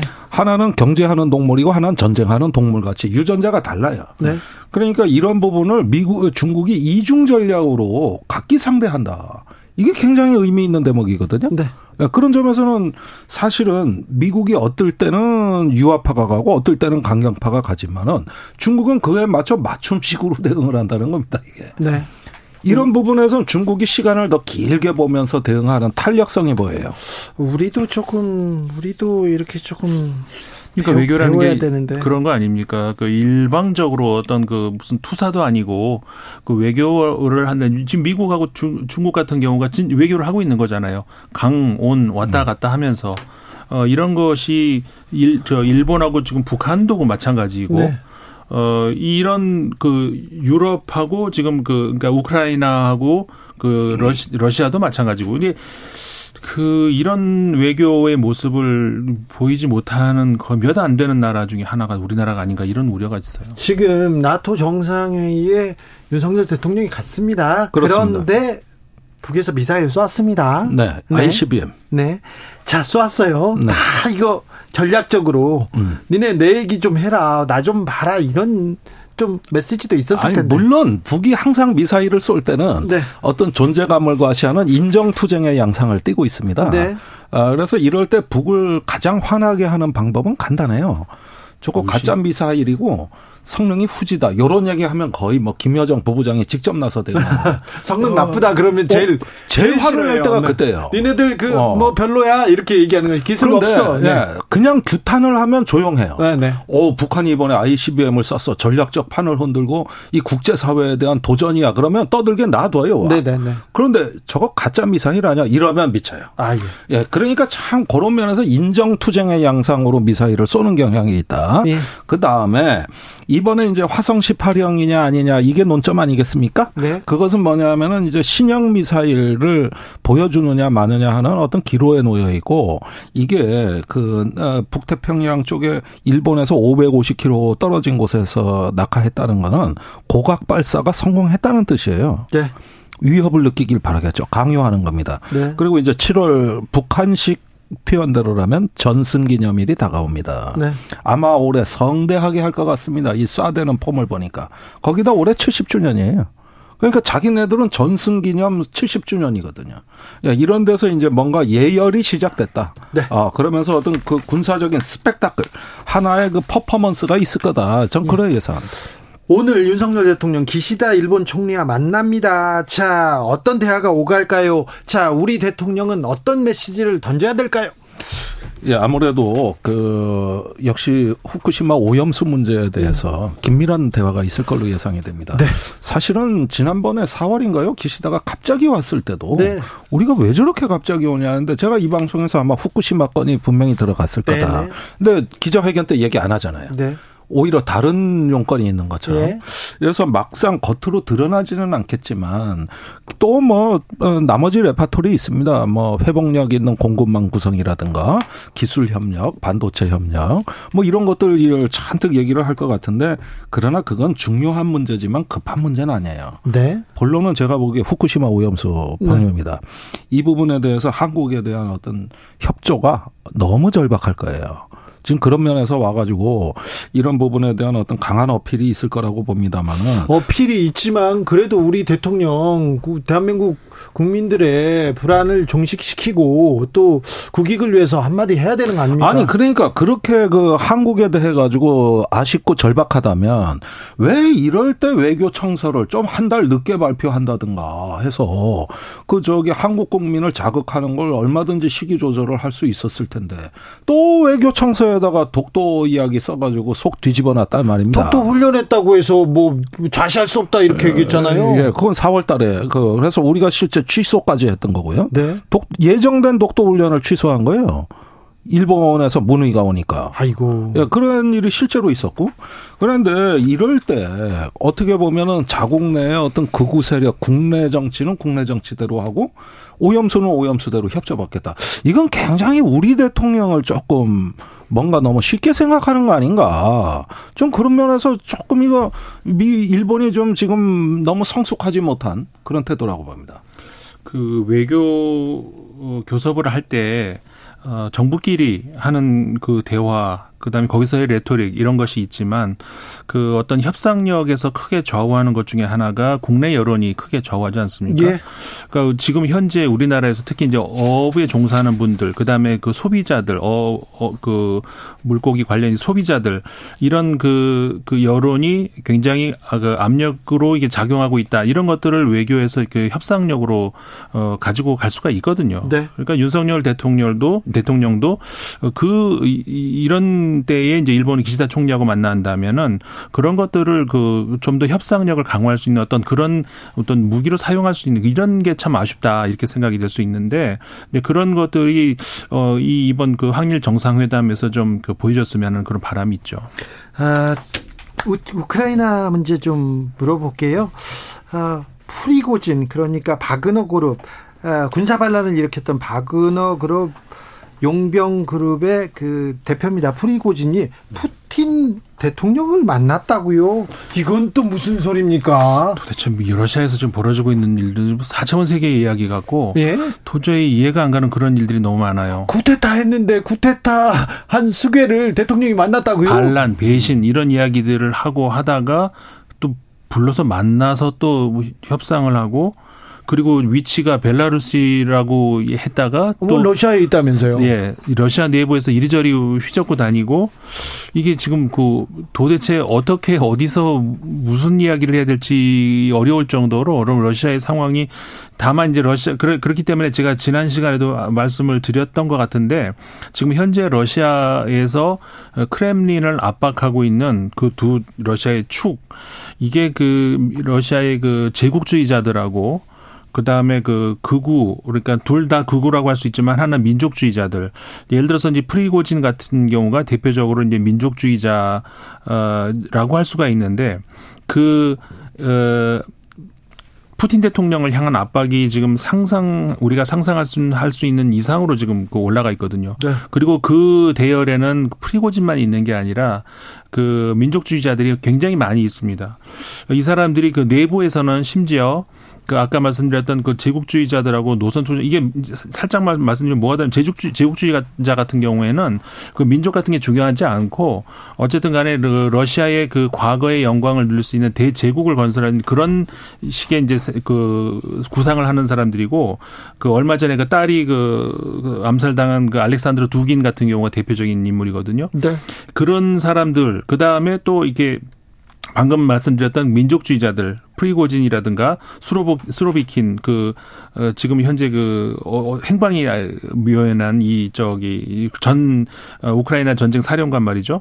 이런 사람들 이 양쪽 계열에서 어 지금 그 어떻게 보면은 그 권력 투쟁이 벌어졌다 이렇게 보여지거든요. 네. 이 사람들이 지금 그 어, 푸틴 대통령을 향한 압박이 어 우리가 생각할 수 있는 수준 이상인 것 같다. 좀 이렇게 보여집니다. 근데 예, 저도 뭐 방송에서 그때 반란이 진압된 6월 말에 푸틴이 이 용병 그룹에 대한 애정을 못 버리는 것 같다. 그러니까요. 이 말씀을 드린 네. 기억이 나요. 그러니까요. 예, 그리고 이게 저기 본인이 만든 자식 같은 집단이에요. 그러니까 이 만났다고 하는 뉴스도 이제 새로운 사실처럼 보이지만은 사실은 저는 푸틴은 러시아 정규군을 다 못 믿고 오히려 러시아 정규군을 그 용병의 친위대처럼 운영해왔던 그런 어떤 그 이력을 속일 수가 없다. 본인의 재산, 축제 이런 거 누가 다 해줬냐고. 뒤에 돈줄이었고 스폰서였고 글로벌 폭력의 공급망까지 완성해서 외화까지 벌어오는 이 용병 그룹을 그렇게 쉽게 내칠 수 있을까? 저 그렇게 보지 않습니다. 예. 그리고 설령 그런 일이 있다 하더라도 이거는 이거 쿠데타가 아니라 반란이 아니라 저는 원청 하청 간에 예. 공정거래 투쟁이었다. 네. 예, 그래서 그 저기 밀린 돈하고 저 자기 기득권 달라고 그 쫓아가 가지고 그 한번 멱살로 싸우러 간 거지. 이게 무슨 네. 쿠데타냐고 이게. 그러니까 그럼 바그너 그룹 같은 경우에 그 재산을 프리고진을 쫓아내고 몰수를 할 것이다 이런 예상들이 있었잖아요. 네. 예. 푸틴이 그걸 하지 못하, 못했다 이렇게 봐야 될 것 같고요. 네. 사실상 그러니까는 그 본인이 만들었 다시피 한 그런 그 어떻게 보면은 그 사적인 그런 그룹들인데 이걸 장악을 못한 것 아닌가 이런 그러니까요. 근데 지금 국가 내 사병들이 그 정예화된 사병들이 있는데 이걸 그냥 둔다고요. 반란 일으켰는데 하 러시아는 어떻게 가나 전쟁은 어떻게 가나. 아. 자 음, 우크라이나에 영국에 이어서 프랑스도 장거리 미사일을 지원하기로 했다는 보도 나옵니다. 그런데 무엇보다도 미국에서 접속탄을 우크라이나에 지원한다. 이 문제가 크게 어, 뉴스가 됩니다. 국제사회에서 반대 목소리 나옵니다. 러시아에서도 그러면 우리도 접속탄 쓰면 어떻게 할래? 이런 얘기도 나오는데요. 아니 그런데 이걸 보시죠. 그 저 한미 정상회담 전에 그 미국의 일급 기밀이 리크됐을 때, 네.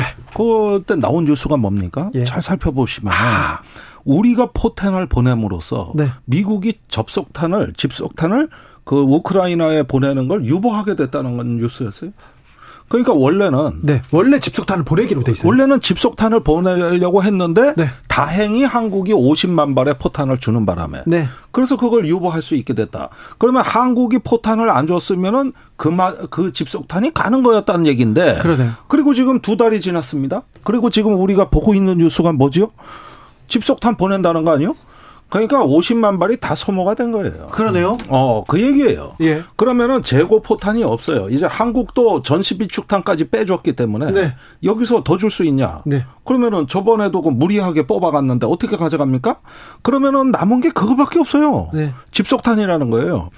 그런데 이거는 우크라이나 전쟁에서 이 비인도적인 무기를 사용하는가의 문제도 있지만 네. 더 나아가서는 저 전쟁의 소모전의 양상을 이제 서방 사회가 따라잡기에는 감당하기 어렵다. 예, 이 재래식 소모전에 있어 가지고 감당하기 어렵다. 그래서 우크라이나군의 무장의 한계를 드러내는 거예요. 그러다 보면은 이제 무기 체계가 바뀝니다. 조금 뭐 프랑스가 미사일 주기로 했다는 맥락도 자세히 보면 아하. 이거 원래 순항 미사일 주는 겁니다. 사정거리 250km. 이걸 프랑스가 왜 우크라이나에 주죠? 비행기를 안 주면 그 미사일이 무슨 소용이 있을까요? 그러니까 앞으로 전투기 도입도 이제는 검토가 들어가는 거죠. 그래가지고 이제는 그 저 대포와 장갑차에 의한 아 재래식 지상전이 아니라 공지 합동 전투, 네. 공중과 지상의 합동 전투 이런 것도 모색하는 거예요. 계속 지상전을 할 수가 없으니까. 우크라이나 전쟁은 어떻게 되는 겁니까? 그럼 점점 이 집속탄 이야기도 나왔지만 지저분해지는 전쟁으로 가는 것 같다는 그런 생각이 막 들어요. 사실은 이거는 지금까지 다른 무기들 무기가 뭐 좋은 무기가 어디 있겠습니까? 근데 이거는 국제 협약에서도 금지돼 있는 거란 말이죠. 근데 거기서 협약에 빠져 있는 나라가 딱 그 러시아, 우크라이나, 미국, 미국, 한국도 빠져 한국도 빠져 있고, 네. 그러니까 주, 주로 이게 그 가지고 보유하고 있고 네. 생산하고 네. 네. 사용하겠다는 그런 나라들이 이제 그런 나라들인데 이게 굉장히 그 민간인에게도 왜냐하면 이게 불발탄이 많이 나잖아요, 의원님. 네. 그러니까 이게 민간인한테도 그, 그니까 터지지 않고 남아 있다가 피해가 갈 수 있는 이런 것이기 때문에 이, 저, 금지돼 있는 그런 것인데, 그, 거기에 이제 서명을 하지 않은 그 나라들이 거기서 이제 사용을 하겠다는 뭐 이런 건데, 사실 미국 이전에, 어, 러시아도 사용을 하고 있었습니다, 지금까지. 맞습니다. 그, 저 우크라이나도 네. 사실상 네. 사용하고 있었던 것 같아요. 음. 그렇기 때문에 그 결국 이제 미국이 어 너희들도 쓰지 않았냐 이게 비공식적으로 사실 얘기를 하는 것 같은데 그 미국 입장은 그, 그 달라야죠. 음. 사실 그 도덕적으로 이제 뭐 할 말이 없잖아요. 지금 그런 무기까지 다 사용을 하고 이게 강철비라고 하는 뭐 네. 별명인 그거잖아요. 맞습니다. 네. 하늘에서 그냥 수백 개의 자탄이 비 오듯이 떨어져서 강철비라고 하는 것이죠. 정말 비인도적이고 너무 살상력이 치명적입니다. 그러니까 사실 군사 효과는 너무 뛰어난 거예요. 그리고 나중에 민간인한테 피해를 입힙니다. 문제는 우리나라도 대량 생산국이에요. 집속탄에 대해서. 음. 지금 대통령이 지금 나토 정상회의 가 있는데 우크라이나 관련해서 무슨 얘기를 하고 오실지 아마도 폴란드 대통령을 만났을 때 주된 얘기일 겁니다. 네. 우크라이나. 김종대 임상훈 두 분 감사합니다. 감사합니다. 고맙습니다. 저는 여기서 물러나겠습니다. 내일 오후 5시 5분에 돌아옵니다. 지금까지 주진우였습니다.